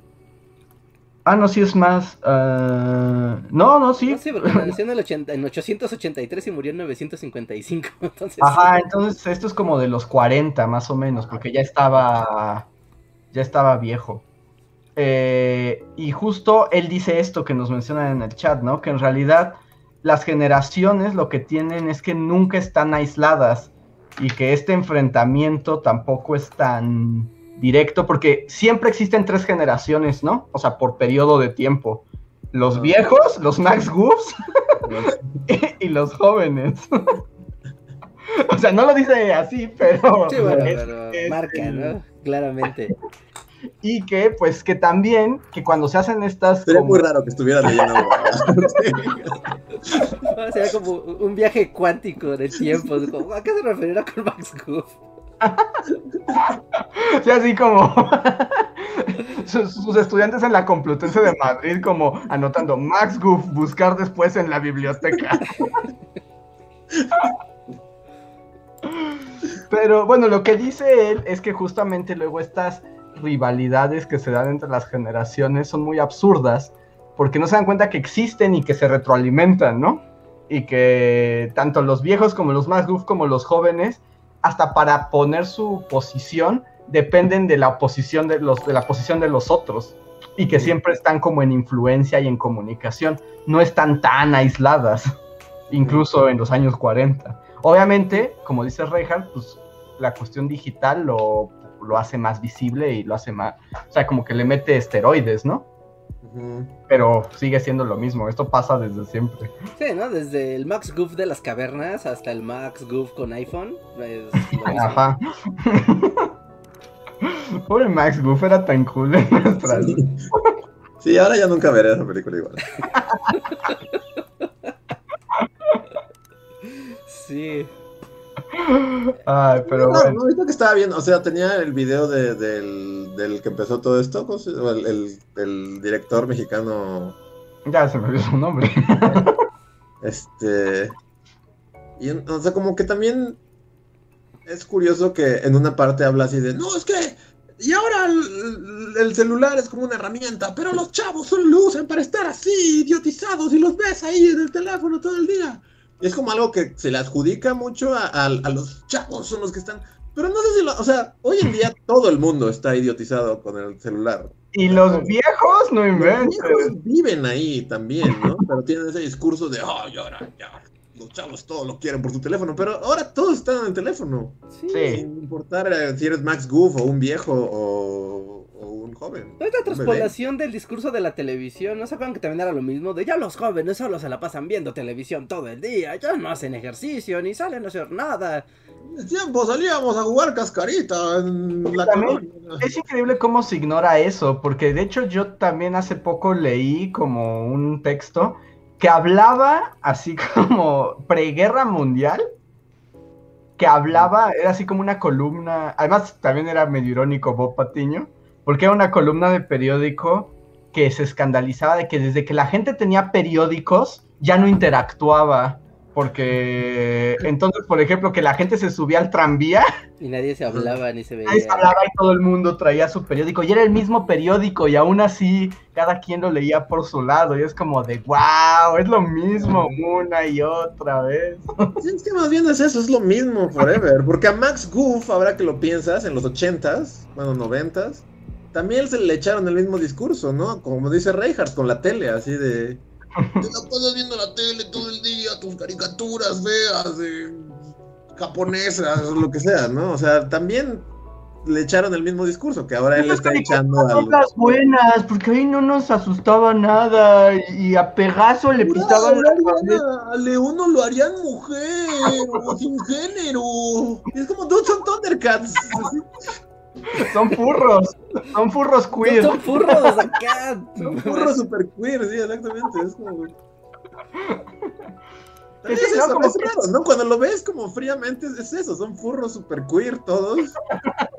Pero como te los pusieron de niño, nunca lo viste como tal, que eran como...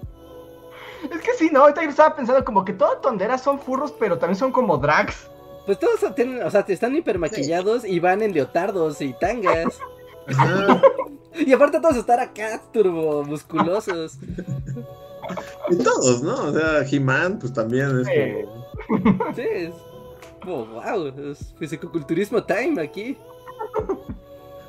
No, es que pero también mucho de los ochentas, ¿no? También en las películas, pues ver a... Ay, ¿cómo se...?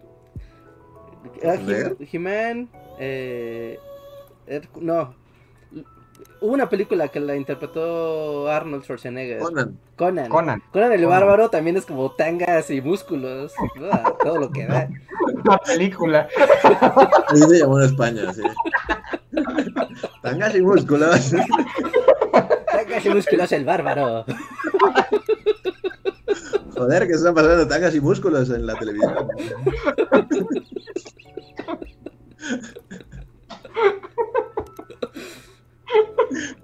Ay, Sí. ay, a ver, O sea, déjenme- que estos- o sea, la generación de cristal eventualmente va a, a- a llamar generación lo que sea a, a las nuevas generaciones. Por supuesto, porque va a decir, en, en mis tiempos no nos causaba, no sé, a ver, algo que hagan ahora los jóvenes. TikToks, así de. Los TikToks, eso sí era buena, no como sus hologramas telepáticos de ahora. Programas de colores que Sí, en tu mente. Sí. Sus hologramas telepáticos, nunca sabrán lo que es la vida verdadera cuando hacíamos TikToks como gente decente. cuando bailábamos frente a nuestra cámara. Que yo, yo más bien, yo, yo más que tomar como, o sea, sí me han lle- llegado los, los videos como de director rancio ataca a las nuevas generaciones, pero también no sé si les han llegado así como los que a mí me, me como que también me hacen sentir así un viejo que está a punto de morir en un rincón. Ajá. Un montón de videos de cómo ahora los, los, los chavos, la chaviza, hace TikToks así como editando en tiempo real. Ah, sí. Que ahí yo debo decir que el otro día estuve como para unos TikToks nuevos que pensé, pero me di cuenta que mi pregunta es esta, a ver, corresponsales jóvenes de del chat. O sea, ¿todo lo editan en TikTok? O lo parecer sí. Sí, se edita en TikTok, no, se edita en TikTok. o sea, es que es eso, yo con mi programa de edición, así, pasando todo un fin de semana, eh, al- o sea, sí, todo lo editan en TikTok. sí, sí, es en el que- momento en el que pensaste en abrir tu realizarían Vegas, al ver que sacas, que, te- que pasas un video a Sony Vegas y luego lo vuelves, o sea, no, todo se hace en Yo TikTok. sé, pero es que, por ejemplo, ahí sí me siento bien viejo porque he tratado y no puedo hacer cosas básicas como, por ejemplo, que cambie la pista de audio, ¿no? O sea, como, como que empiece con una y otra, o coordinar que salgan imágenes. O sea, yo no sé cómo hacer que salgan imágenes y no desaparezcan, porque yo entiendo que pones la imagen y el TikTok te obliga a tenerla ahí forever. sí. Yo lo desinstalé porque soy tan viejo que ni siquiera, eh, o sea, yo ni siquiera lo intenté. Sí, pero, o sea, hay de dos, o sea, hay de dos, hay de dos. O sea, sí hay los que lo ocupan el Premiere y ubicas en... De hecho, si tú instalas la, la nueva suite de Adobe, ¿no? O sea, ya te pone ahí, desde siempre, ¿no? Siempre va como a la, a la vanguardia y te dice, ah, pues literal, no, esto es para YouTube, esto es para TikTok, esto es para Instagram. Y ya te pone ahí dimensiones, tiempos, resoluciones, todo, ¿no? Lo que necesitas. Pero, o sea, hay como de TikTokers, como de agencias o de gente que ya le mete profesionalmente a esto y quienes lo hacen desde el celular y también pueden hacer cosas. También una cosa es que hay muchas aplicaciones extras que te permiten editar video para después exportarlo a TikTok. ¿no? O sea, Yo que te permiten agregar efectos y, y demás. Eso. Porque hay unos que no entiendo, pero tal vez yo ya estoy muy viejo y entonces dentro de unos cuatro días voy a empezar. Esos TikTokers me chocan. Cuando teníamos Vegas y Adobe Premiere.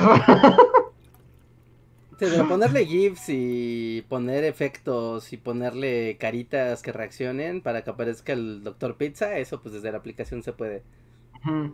Pero No, son complejas, ¿no? Luego sí hay unas cosas bien complejas que dices, o sea, eso lo hizo en TikTok. es que esa es mi pregunta. A veces esa es mi pregunta. No Por- lo sé. pero- Porque de plano hay unas cosas que. Y que son un poco más sencillas. O sea, que no deberían ser tan sencillas. ¿Sabes que lo veo y así como esto en Vegas lo hago en dos segundos? Pero aquí no sé cómo. Sí, pero es una combinación de las dos cosas, ¿eh? No, no creas. O sea, sí hay mucha edición desde. O sea, desde los programas y ya están pensados, hay filtros. O sea, les digo, la paquetería de Premiere y de After Effects, la, la suite, te trae hasta filtros y cosas para que tú los hagas desde la, desde la suite de, de Adobe. Ujú. Así que no, no, no, no, no, te, no te sientas tan, tan totalmente fuera de, de onda. Tal vez me están engañando las agencias de todos esos jovencitos tiktokeros. ajá, tal vez. Sí, pues ponle los videos que yo YouTube. vi así de que alguien se, se graba así como bla bla bla, así como que hace un video y lo, y lo edita así en tiempo real en 5 segundos son fake. Ajá, o sea, que pueden estar usando otros. Lo que sí es que, bueno, yo sigo intentando TikTok para pensarlo y a veces sí me incomoda. Sí, siento que es para muy jóvenes. Es que sí, ¿no? Sí te sientes Steve Buscemi, ¿no? Sí, un poco me siento No. Steve Buscemi. O no, no, pero sí hay. Sí hay varias personas ya que no son la chaviza que están en TikTok, ¿no? Sí, sí, o sea, hay de todo, pero como pues, pero es como para la chaviza, ¿no? Sí, sí, totalmente. A ver, voy a leer otros super chats. Em, a ver, dice. No, esperen, esperen, ya me perdí. Denme un momento. Esto ya lo leí. No sé, Yo no he instalado TikTok, es día que no tengo cuenta de TikTok, pero cada que agarro el celular y abro YouTube me pone comerciales de TikTok, ¿no? Como tratándome de convencer. Y me da un montón de risa cómo ha ido cambiando su estrategia, porque empezó poniendo como eh, TikTok, los mejores videos, y era acá una chica bailando, ¿no? Acá, uy, como, ¿eso qué? Es una morra bailando. Ajá. ya siéntese, señorita. Yo también luego, ¿sabes qué siento? Luego siento que TikTok es demasiado sexy niños. Es mucho, es sexy niños, time, a todo lo que da, porque sus propios comerciales de la aplicación, o sea, me aventó como tres comerciales de, ya sabes, ¿no? Pues, chicas acá bailando y haciendo cosas, ya como, no, no lo voy a instalar, no, lo voy a instalar. Y cambió su estrategia de, ah, ya vimos que las chicas no funcionaron, cambien la estrategia. Y empezaron con estas de aprende a cocinar cosas. Y es como de, oh, ¿quieres aprender a hacer un licuado? Y ya sabes, en un minuto te dice, ¿no? Pon leche, pi- pica almendras, un plátano. Y, y es como, licuadora, como, sí, ya sé hacer, ya sé hacer licuados, niña. No me estés molestando, no voy a instalar TikTok. y, voy a ver, voy a ver la publicidad de TikTok hasta dónde, hasta dónde varían sus estrategias. Porque ya pasó de ofrezcanle chicas bailando y no funcionó. Ya pasó la de ofrezcanle cosas de cocina, tutoriales de cocina y no, no ha funcionado tampoco. Veamos qué sigue. A ver, luego Antonio Núñez nos da un super chat, gracias Antonio, que nada más como que remata y nos dice que Max Goof es la generación que no puede comprar terrenos baratos. Exacto. Sí, bingo. Y Adrián Huizar, muchas gracias Adrián, nos dice Max Goof es el que se enojaría por la voz de Dora. Sí. También es cierto. Eh, luego tenemos uno de Maestro Bichoso. Que espero que estés troleando, Maestro Bichoso. Solo lo voy a leer rápido. Pero no. Es como dice: como médico cuya medida son pacientes son menos de 18 años, todos son basura. Los niños de ahora son decepción y desprecio. No, Maestro Bichoso. y quiero pensar que estás nada más. sea irónico porque Ah, No. Quiero pensar. ¿Alguna vez, no sé si vieron un estudio que se hizo igual en el premundo, que quería como tratar de saber si las personas de, eh, o sea, si a partir de cómo ha ido avanzando el tiempo, las personas son más inteligentes, ¿no? O sea, como si el- nosotros como especie, como el Homo sapiens, somos más inteligentes o más tontos, ¿no? Y igual empezaron a hacer un montón de, de pruebas de que había descubierto qué civilizaciones o pueblos pequeños y a lo largo del tiempo eh, pueblos actuales o sociedades muy, muy alejadas de, digamos, la civilización, ¿no? Y, y después de hacer como un montón de estudios también, ya sabes, de DNA y cosas así, eh, concluyeron que no, o sea, que los humanos de hace, así, mil años, dos mil años, hacia acá, tenemos prácticamente las mismas capacidades intelectuales, ¿no? O sea, lo que cambia es el entorno tecnológico, social y, y en el que nos desenvolvemos, pero a nivel de inteligencia no somos más inteligentes o más tontos que algún romano cualquiera. los romanos. Así que, no, no, eso es una mala argumentación, ¿no? Es como... No. No, además, pues ¿Eh? vienen nuevas generaciones y reemplazan y tienen sus propias formas de entender el mundo y a veces no nos gustan y a veces sí, pero pues así es. Sí, pero- sí, es raro. A Sí, yo ver. creo que así como en algo como más como inmediato, así de con los Max Goofs del mundo. Como. Y eso le pasa a todo el mundo, ¿no? Como, como el- la brecha, bueno, no sé, como la brecha musical. Ujú. Creo que es algo que lo marca mucho, así de. Sí. O sea, eh, ya cuando no empiezas a entender la música, o sea, como que tú tuviste tu música y todo lo que viene después es basura y todo lo, lo que te tocó a ti es lo máximo. Y. Y no conoces a Creedence, nieto.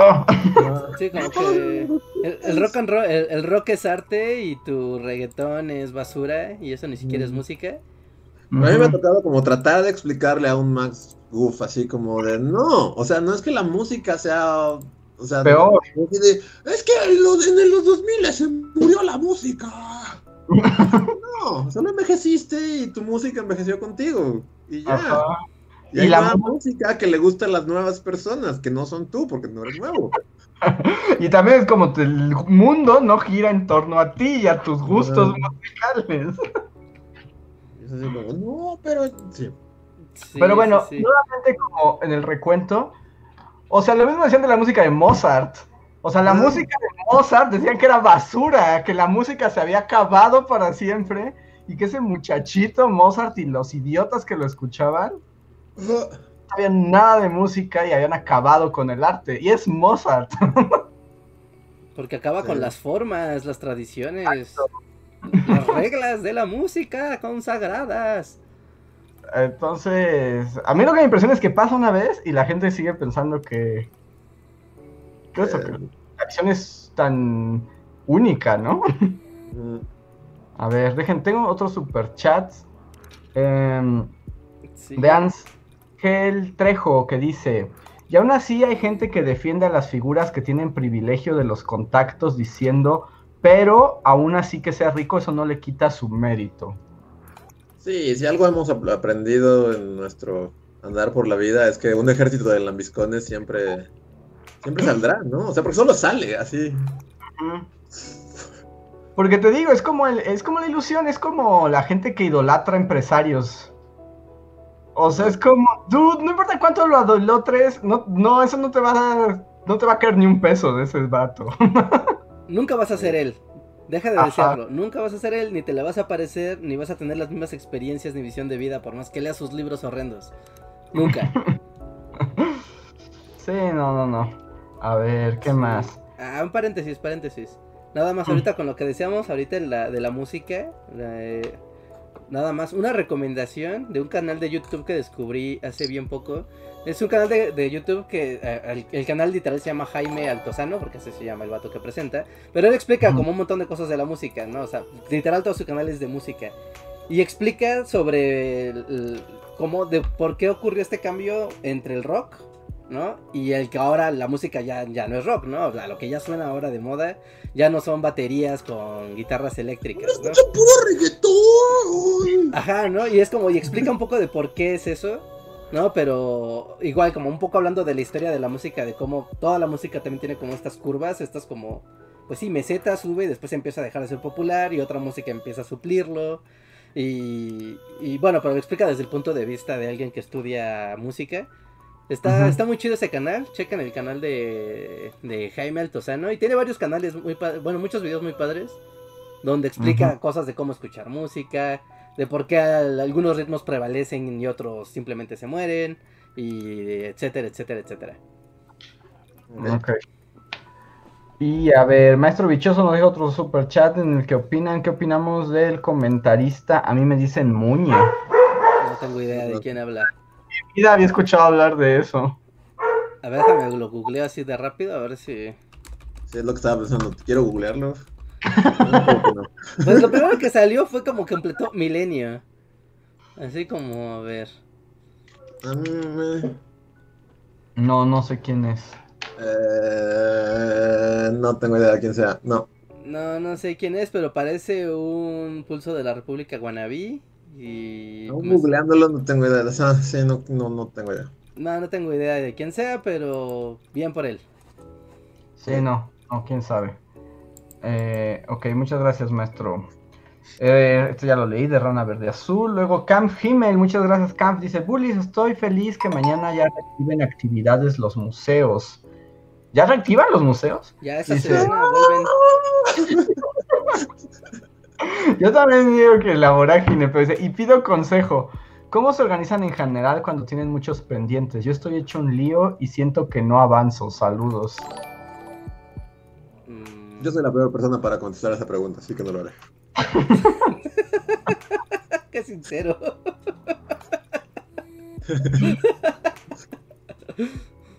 Ah, pues, cada quien tiene sus métodos, ¿no? También depende como un poco de tu personalidad que te acomoda mejor. Porque si te responde Andrés y te respondo yo, va a ser una respuesta muy contradictoria. Ya no sé, la verdad. Yo llegué a un punto de la vida en que ya, yo ya no sé. Porque yo creo que trabajo las 24 horas del día, los 7 días de la semana y igual nunca está listo nada. Más bien así es la vida, ¿no? Ajá. Sí. ¿Tú cuál es tu consejo? Ah, mi consejo siempre es empezar las cosas por lo, por lo más fácil. O sea, por las cosas que puedes hacer, que sí puedes resolver inmediatamente. Y de ahí ir, ir pasando a la que sigue en dificultad y a la que sigue en dificultad, a la que sigue en dificultad. ¿No? Y, y así al menos es un poco más, más sencillo organizarte. ¿No? Porque muchas veces, bueno, no sé, al, me- al menos a mí me pasa, por esto digo que depende mucho de la personalidad. Que a veces cuando tienes una tarea como muy grande, eh, la complejidad de la tarea es la que te abruma. O sea, no es que no puedas, sino que te abruma y no sabes ni por dónde empezar ni, ni qué hacer. Y cuando haces las tareas como más sencillas primero, empiezas como a encaminarte y entrar como, tú sabes como cuando corres, que empiezas a ir como de poco a poco, a poco a poco, y ya que agarras velocidad ya no te quieres parar. Y ya puedes hacer los grandes pendientes después. Un, un poco así. Pues ahí está. Yo ando en crisis de muchos pendientes, entonces yo no sé qué decir ahora. Y que no te como, o sea, que no, no se estresen. Yo sé que a veces cuando, o sea, van a salir mal las cosas y a veces hay consecuencias cuando no acabas tus cosas. Pero, pero no se estresen, no se estresen, no se estresen, porque a veces vale más la pena estar como bien de salud y de salud mental y física que entregar, no sé, ¿no? El informe de su jefe que era para mañana. y así como regan Tu salud me vale. Despedido, de mesa mañana mismo. despedido y sin liquidación, órale. Ahí está tu salud mental. A ver. eh, Felipe Carranco nos da un super chat que dice: Lo que dicen es duro, pero totalmente cierto. Los casos de éxito son muy pocos. Por eso esforzarse más y crear con. Por eso hay que esforzarse más, pero en crear condiciones de bienestar común. Exacto, ese es el esfuerzo. Que también es eso, o sea, porque es como la, o sea, el discurso este de, de quien lo logró y lo consiguió fue por su esfuerzo y así, o sea, realmente tendríamos las condiciones en este mundo así como para, justo eso, para dar condiciones de bienestar, De igualdad, ¿no? ajá, de bienestar, este, o sea, de una vida digna, pues, Sí, en general. ¿no? O sea, todos, ir ya provocando. todos. Además es el asunto como si realmente todos iniciáramos en la misma casilla, con las mismas condiciones y las mismas seguridades mínimas indispensables, entonces sí podrías hablar de que a lo mejor el que más se esfuerza logra más, Ajá. ¿no? Porque todos empezaron desde el mismo escalón. Pues sí, Pero- pero... pues desde el día uno, ¿no? Eso, o sea, así, changos de la caverna, ¿no? Dos changos dicen, bueno, yo iba a caminar hacia el norte y tú hacia el sur. Y tal vez hacia el norte había una laguna hermosa y donde hiciste tu, tu, tu campamento. Y hacia el sur había lobos y mataron a la mitad de tu familia. Pero también es como lo, lo- lo tra- tramposo como de así del señor capitalista, ¿no? Que es como, O sea que, que, el éxito es como, bueno, si tuviste éxito, solo tienes derecho a tener una vida digna. Y lo cierto es que en, el mundo no todos pueden así ser como la persona. O sea, muchos solo van a ser así promedio o, así. No van a ser como sobresalientes o lo que sea, pero, pero no por eso no tienen derecho a tener una vida digna, ¿no? Exacto. Y este discurso tramposo de. de Sí, como eso, de que si eres pobre porque quieres, ¿no? Y si sufres es ti porque no supiste sacarle mejor. O porque. Y, también el asunto como de la presión de un éxito inalcanzable, ¿no? O sea, como estas ideas de fama, fortuna, riqueza, es así como de. Tal vez no todo el mundo quiere eso, o sea, pero todo el mundo quiere tener lo mínimo indispensable para una vida feliz y cómoda, ¿no? Ajá. sí, sí, sí, sí, es que también son como ilusiones de no sé, ¿no? Como desde el siglo XX, ¿no? De la modernidad, de estas ilusiones de hay que todos queremos ser ricos. Es como, pero ¿quieres, ¿en verdad quieres ser rico? ¿En verdad quieres tener eso? ¿No quieres solamente tener una villita feliz y tener luz, agua, internet y comida? ¿No? Y ver las plantas crecer y ya. O sea, como que se sanatiza, se sanatiza, se sataniza un poco el hecho de querer tener una vida como tranquila, ¿no? Humilde. Sí, o normal, ¿no? Por ejemplo, ahí, no sé si ya lo vieron, esta como miniserie documental de Scorsese de Netflix. Ajá. La de la como... mujer muy judía, soy tan judía. de ella, de Fran Lewis.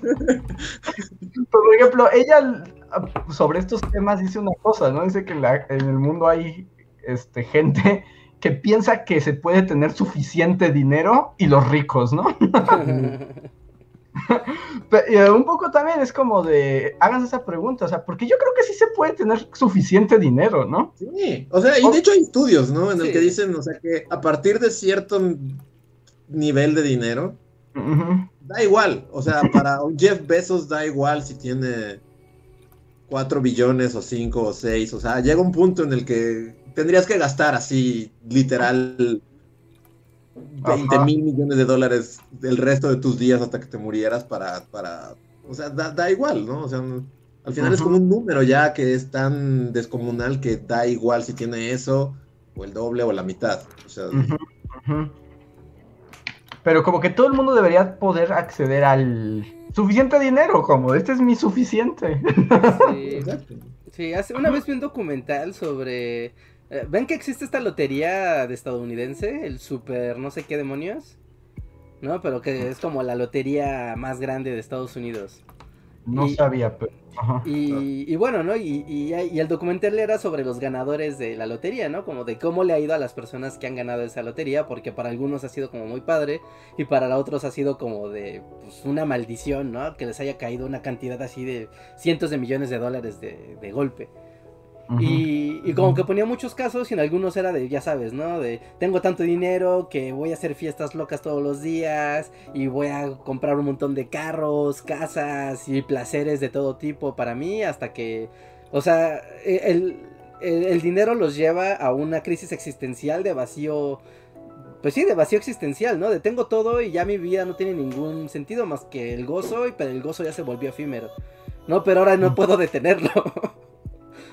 Y, ¿no? Eso algunas personas.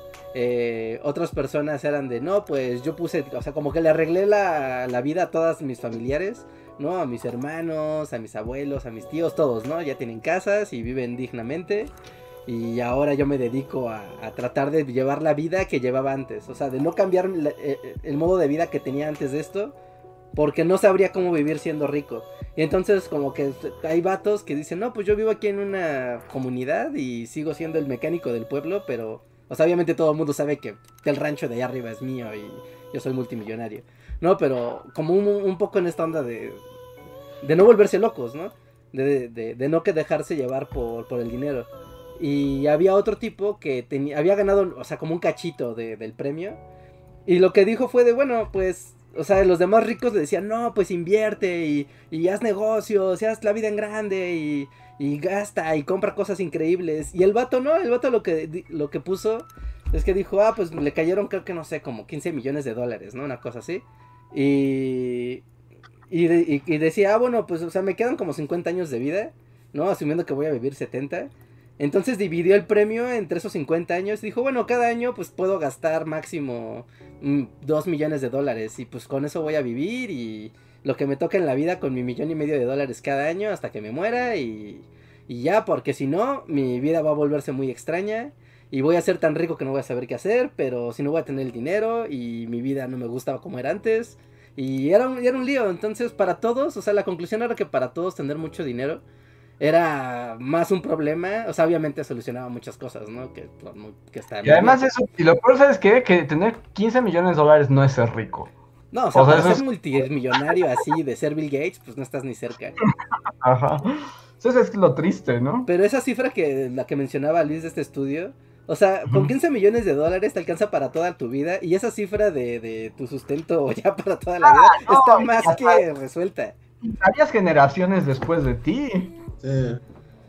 O sea, no, no, no, no alcanza una vida para gastar esa cantidad de dinero. A menos de que seas el hombre fiesta y diario hagas fiestas. De el, el, hombre es el hombre fiesta, ¿no? Te, te super alcanza para hacer fiesta man. Sí. Sí, ah. sí. Y para tu consumo propio, sí. O sea, pon tú que si a lo mejor eh, solo lo gastas en fiestas ilimitadas para todos, pues puede que sí se te acabe. Pero para ti, 15, no inventes, no. te mueres antes, es así, en la fiesta. Sí, sí, sí. El Powerball se llama. El Powerball es como el premio de lotería más grande de Estados Unidos. Bueno, voy a leer un poco más rápido los superchats porque ya siento que voy a colapsar en cualquier momento. Mi cerebro sí está. Se están haciendo. Ah, la batería de celular también, de hecho. Así Yo bien porque llevo sentado enfrente de la computadora desde las 11 de la mañana sin parar. Este. A ver. Eh, Fernando Soto, gracias Fernando, dice Bill Gates reconoció en un ama en Reddit que sin el dinero y posición de sus papás no habría llegado a donde está. No, pues sí. Al menos, al menos ya lo aceptó. Mm, Ámbar Fátima Flores, gracias, dice Super Chat. Lo que yo extraeré de este podcast es no te frustres, lucha por tus derechos y golpea a un facho. E-, es este un, un colofón apropiado. Sí. Eh, Irvin Uriel, muchas gracias. Irvin dice: Por cierto, me encantó ese razonamiento de Andrés de aceptar nuestro contexto y vivir dignamente. ¿A qué deberíamos aspirar si todo lo que nos muestran es consumir y consumir? Uy, este es otro tema. Sí, es, es muy tarde. empezar a hablar de esto. Pero sí, el problema también es que ahora, bueno, hay mucho de eso, ¿no? El filósofo coreano que le encanta a Reinhardt es como su tema. Ajá, como el consumismo y cómo el vacío de la existencia se llena con el consumo y eso jamás se llena. Y que la razón... O sea, porque nosotros, o sea, ya creo que ya lo platicamos, pero luego, o sea, sí nos pasó así como en tiempos imperiales. Ah, sí. Pero no sé, como que, como que caes muy fácil en la cuenta de que ya que tienes la cosa no te satisface, ¿no? Pero la gente no cae en esa cuenta. Sí. Pero pues, como que ahí es donde te das cuenta de que estás atrapado, ¿no? Y es como tu... tú sabes, como tu, tu droga, como tu satisfacción instantánea. Como de tengo dinero, pero no tengo vida, entonces ahora me compro cosas que me gustan para sentirme feliz los 10 minutos que voy a... En lo que lo estoy buscando en Amazon, veo reviews en YouTube, todo ese proceso que me da emoción. Y ya que lo tengo... tal vez... no, no tiene, o sea, da igual. Da, igual. Es una cosa que va a acaparar polvo ahí. Ajá. y, se vuelve injusto cuando piensas de todos quienes no lo tienen, ¿no? O sea, no sé, yo también recuerdo cierto jefe millonario malvado que tuvimos, que no sé si se acuerdan que una vez como que fuimos a su oficina, que era como tiempos de Navidad, y estaba lleno de regalos acá súper exclusivos que para él ya eran basura. Y yo digo, no menos con lo que cuesta ese reloj que le regalaron alimenta la familia de la secretaria tres meses. Ajá, sí, sí. Y así como otra de estas porquerías de oro y diamantes. Sí. Sí, también es curioso como ahorita que ya como que se normalizó así de salgan a las calles. O sea, lo primero que fue la gente fue a comprar cosas. A consumir. Porque... No, he comprado nada en tanto tiempo. Sí, sí, sí, sí, sí, porque el consumo es la única vía segura de generarte placer instantáneo. ¿No? O sea, satisfacción, sentido de crecimiento, diferenciación ante los demás yo tengo estos tenis, tú no, yo tengo esta tele, tú no, yo tengo este videojuego, tú no. Y, eso es lo que tal vez te hace sentir feliz, pero es una felicidad efímera. inmediata, es como comprar una hamburguesa de felicidad, te la comes y ya, o sea. Es muy tarde para empezar a tener esta conversación. Y ya, con eso terminamos. La hamburguesa de felicidad. A ver. Este, Adriana B, muchas gracias Adriana, nos dice, ya que hablamos de cosas tristes, hoy leí un artículo de Nature que dice que la brecha salarial entre científicas y científicos en Estados, y Estados Unidos y Canadá sigue siendo bien grande. Sí, sí, por supuesto. Sí, sí, uno tiene un dato de que en general, o sea, como la media en todos los oficios es de, es creo que del 30, entre el 25 y el 35% la diferencia salarial. No importa el lugar del planeta en el que estés. Pero lo que me sorprende es cómo actualmente todavía se puede justificar eso. Pues, hombre, horrible de los 50. Miren, cómo no le pago nada a las mujeres que trabajan para mí. De eso trata Mad Men, ¿no? Otra vez. A ver. Luis Collin, muchas gracias. Nos dice este chat para darle una esposa al señor de los 50 con tubos. No, porque la esposa del señor de los 50 la pasaba muy mal, ¿no? Sí, seguramente tenía la mejor la mejor cocina, pero la golpeaban ahí. ¿Tú no quieres que esté ahí la mujer de los 50? No, no, no. Y reciba maltrato físico y psicológico constantemente. Todos los días. No, no, no. Pobre señora del señor de los 50. A ver, Luis Collin, no, ya se lo leí. Slim Ortiz, a mí me cae bien José Mujica, Pepe Mujica. Es como un expresidente filósofo bien relax y tiene perritos. Creo que él no es un viejo rancio. ¿Qué opinan de él? Pues sí, ¿no? Él y Chomsky no son viejos rancios. sí, no son por nada. Tienen su bochito y tienen aventuras. Sus aventuras filosofales en, en su bocho, eso es único. Sí, no, ellos no son viejos rancios. Aunque luego Maestro Bichoso opina que Mujica es una bolsa de papas. O sea, pues sí, ¿no? Físicamente. Pues sí, sí, es una bolsa de papas, pero no lo hace un viejo rancio. o sea, no es correlación, ¿no? Mejor, mejor bolsa de papas que viejo rancio. Como decía como Puerco Rosso, decía primero cerdo que fascista. Un fascista, sí, sí, sí. Lo que ser un cerdo que un fascista, por supuesto. Puerco Rosso sabía. A ver, Víctor Moncayo, gracias Víctor, nos dice que el que habló de los niños hace rato vengaba a Reinhardt. y Isa Archu dice, tengo un curioso problema generacional. Crecí creyendo que vivía una mezcla de en una mezcla de décadas, gracias a películas ochenteras ambientadas en 250. Tengo 27 años. Que también es cierto que no todo lo que consumimos es de nuestra era, ¿no? De hecho, pocas cosas, ¿no? Sí, siempre es como una más arriba. Sí, siempre vas como un poco más arriba y la cultura pop normalmente se va como nutriendo de dos, dos décadas atrás. Ajá, porque la que está arriba generalmente está haciendo como nostalgia a... Por ejemplo, a nosotros sí nos tocó mucho eso, ¿no? Aquí Stand By Me y... Sí. Kiefer Sutherland con navajas, o sea, como mucho de nuestra nostalgia cincuentera, por alguna razón, así como... Ajá, porque era lo que le daba sus... Además, porque era la nostalgia de los ochentas. Nosotros no vivimos ni una ni otra. sí, pero se va construyendo tu identidad como cultural popular en, esas cosas. A ver... Eh, ya son los dos últimos. Bueno, tres. Luis Collins nos dice que qué opinamos de Alfredo Jalife, que si es el mayor viejo rancio del mundo. Pues es un súper rancio viejo, ¿no? Es como un anciano conspiranoico, ¿no? Ah, yo medio lo odio. Y la verdad, no, o sea, tampoco sé tanto de él como para opinar, pero solo lo poco que he visto siempre es como de. O sea, una vez lo estaba viendo y empezó como a alardear de lo mucho que él sabía de medicina y dije, no, bye. sí, es un viejo rancio, que además medio... Es un viejo presumido, es lo que es. Pero tampoco, o sea, la verdad es que he visto la mitad de un video de Alfredo Jalifre, tampoco sé, exactamente a qué se... Sí es como conspiranoico, ¿no? Sí, o sea, es que o sea, sí tiene estudios, pero pues que tenga estudios no le quita lo, lo, conspiranoico, o sea, tampoco hay ahí... Sí. Ah. Yo no nada más para sacar así a colación, porque en los en mis videos siempre aparece, mencionan a Jalife, siempre, siempre. ¿Eh? Sí, siempre, es como el archienemigo de Reinhardt. ¿Jalife y Reinhardt, así? Sí, porque es que él tiene muchos videos donde asegura cosas que no puede probar. Es que esa es como su cosa, ¿no? Es como de yo lo sé, pero no presentaré pruebas. Y además siempre dice como, yo lo vi, yo tengo un conocido y yo estoy muy bien conectado. Pero así como, entregue pruebas, señor, si Ajá, no, no como- cuenta. Y, y después dice, como yo soy académico y yo soy investigador y además soy médico, no me puede cuestionar.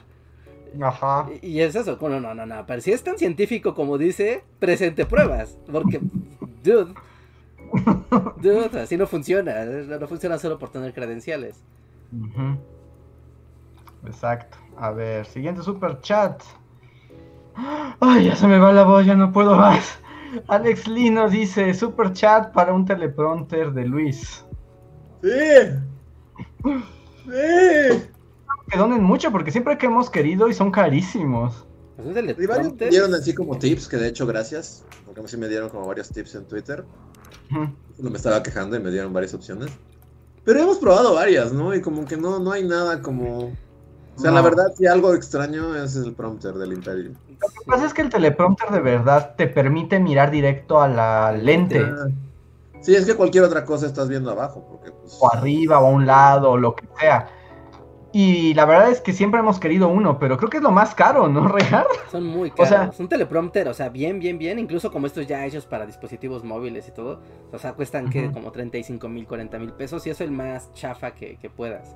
Incluso hay aplicaciones que te permiten, digamos, ¿no? Tú te grabas, digamos, con el celular. Y aquí mismo te va marcando el texto. Pero como la cámara del celular está aquí. Y tú estás leyendo aquí, se nota que estás, o sea, que tu vista no está viendo a la cámara. ¿No? Y para el espectador eso siempre es como muy, muy raro. ¿no? Nosotros tenemos una técnica para más o menos telepromptear, pero requiere que, o sea, haya quien está grabando y alguien que esté ayudando en la cámara.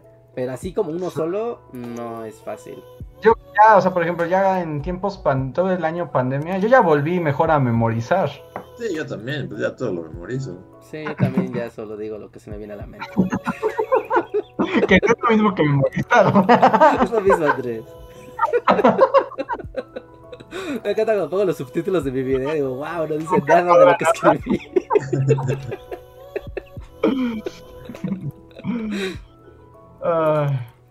A ver. Este, Alex Lino ya dijo. Maestro Bichoso tiene un combo, uno que dice, nada que leer, solo quería donarlo. Muchas gracias, maestro. Y luego dice, Jalife no, por favor. Pero no sé si porque sí o porque no. Dice, me siento triste que no les gusten mis puntos de vista conservadores. En fin, como castigo a partir del jueves les daré 400 pesos. Como- Pero- veo el patrón, interesante. Como, eh, ¿Nani? no, pero pues mm, somos, tenemos puntos de vista diferentes, maestro bichoso. Digo, Jalife, no- ¿no? Para Pero no sé si su calife es como de que no lo critiquemos o como que tampoco Sí, ¿no? lo quiere. Creo, creo, creo, creo que sí es como Kim Jalife. Sí, creo que es Ah, Tim. Jalife y no le gusta que hablemos mal de Jalife. Es un señor conspiranoico. Que demuestre que él vio los tratados de Bucareli, que lo demuestre. Pero él los leyó, Reijar. Él una vez los vio con sus ojos. Sí, y un militar misterioso se los mostró un día. Varios y- pusieron en el chat que sí es como el Alex Jones de acá. Y yo lo había pensado por mi cuenta, pero ya lo reafirmaron varios así. Y es así como, no, sí, sí, es, es eso, es lo mismo. Yo sé porque alguien me dijo, tengo un sobre en mi casa. ¿Y puedo ver el sobre? Sí, ¡No! Y además siempre es como de, no, porque si los muestro, mi familia corre peligro. Eh, no, guácala. A ver, y para cerrar tenemos a Slim Ortiz. Muchas gracias, Slim, que dice super chat para el teleprompter y para patrocinar el dojo. Vean a Mario Loco los últimos días de Mario Loco. Así es, último mes de que Mario 35 va a estar vivo antes de que lo desconecten para siempre. Así Qué que tontos son. Ya, odio, ya, odio Nintendo, los odio mucho. sí, pasen al canal, pasen al canal. Ya estamos luchando las batallas más épicas del mundo. Ya se pone bien bueno. Seguimos, bateando- seguimos peleando por entrar al top 100, pero pero ahí va, ahí va, ahí va. Y pues creo que ya acabamos porque estoy a punto de desmayarme ahora sí. Es Sí. Y mi celular también, de hecho, ya le queda tres, entonces apagué la cámara. Sí, sí, sí. Vámonos. Ahora sí, muchas gracias amigos por sus por su colaboración, por sus superchats, por sus comentarios y sobre todo por su tiempo para acompañarnos aquí durante este podcast. Muchas muchas gracias. También gracias a los miembros de comunidad y a los Patreons que nos apoyan mes con mes y en todas las emisiones. Muchas muchas muchas gracias.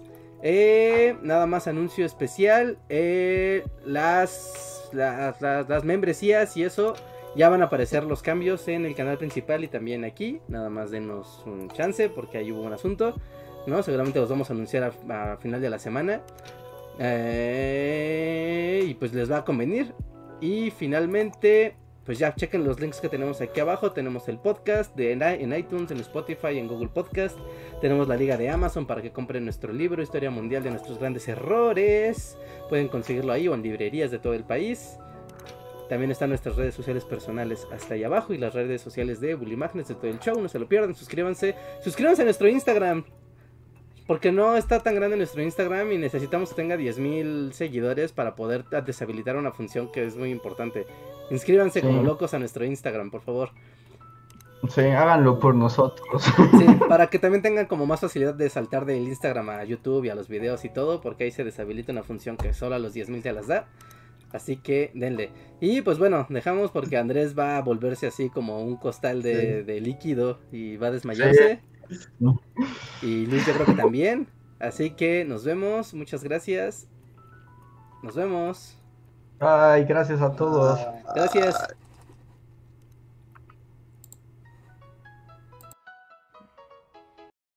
Síguenos en Facebook, Twitter y YouTube con el usuario Bully Magnets. También suscríbete a nuestro podcast en iTunes y en la app de Mixler para tener lo más nuevo de nuestros contenidos siempre a la mano.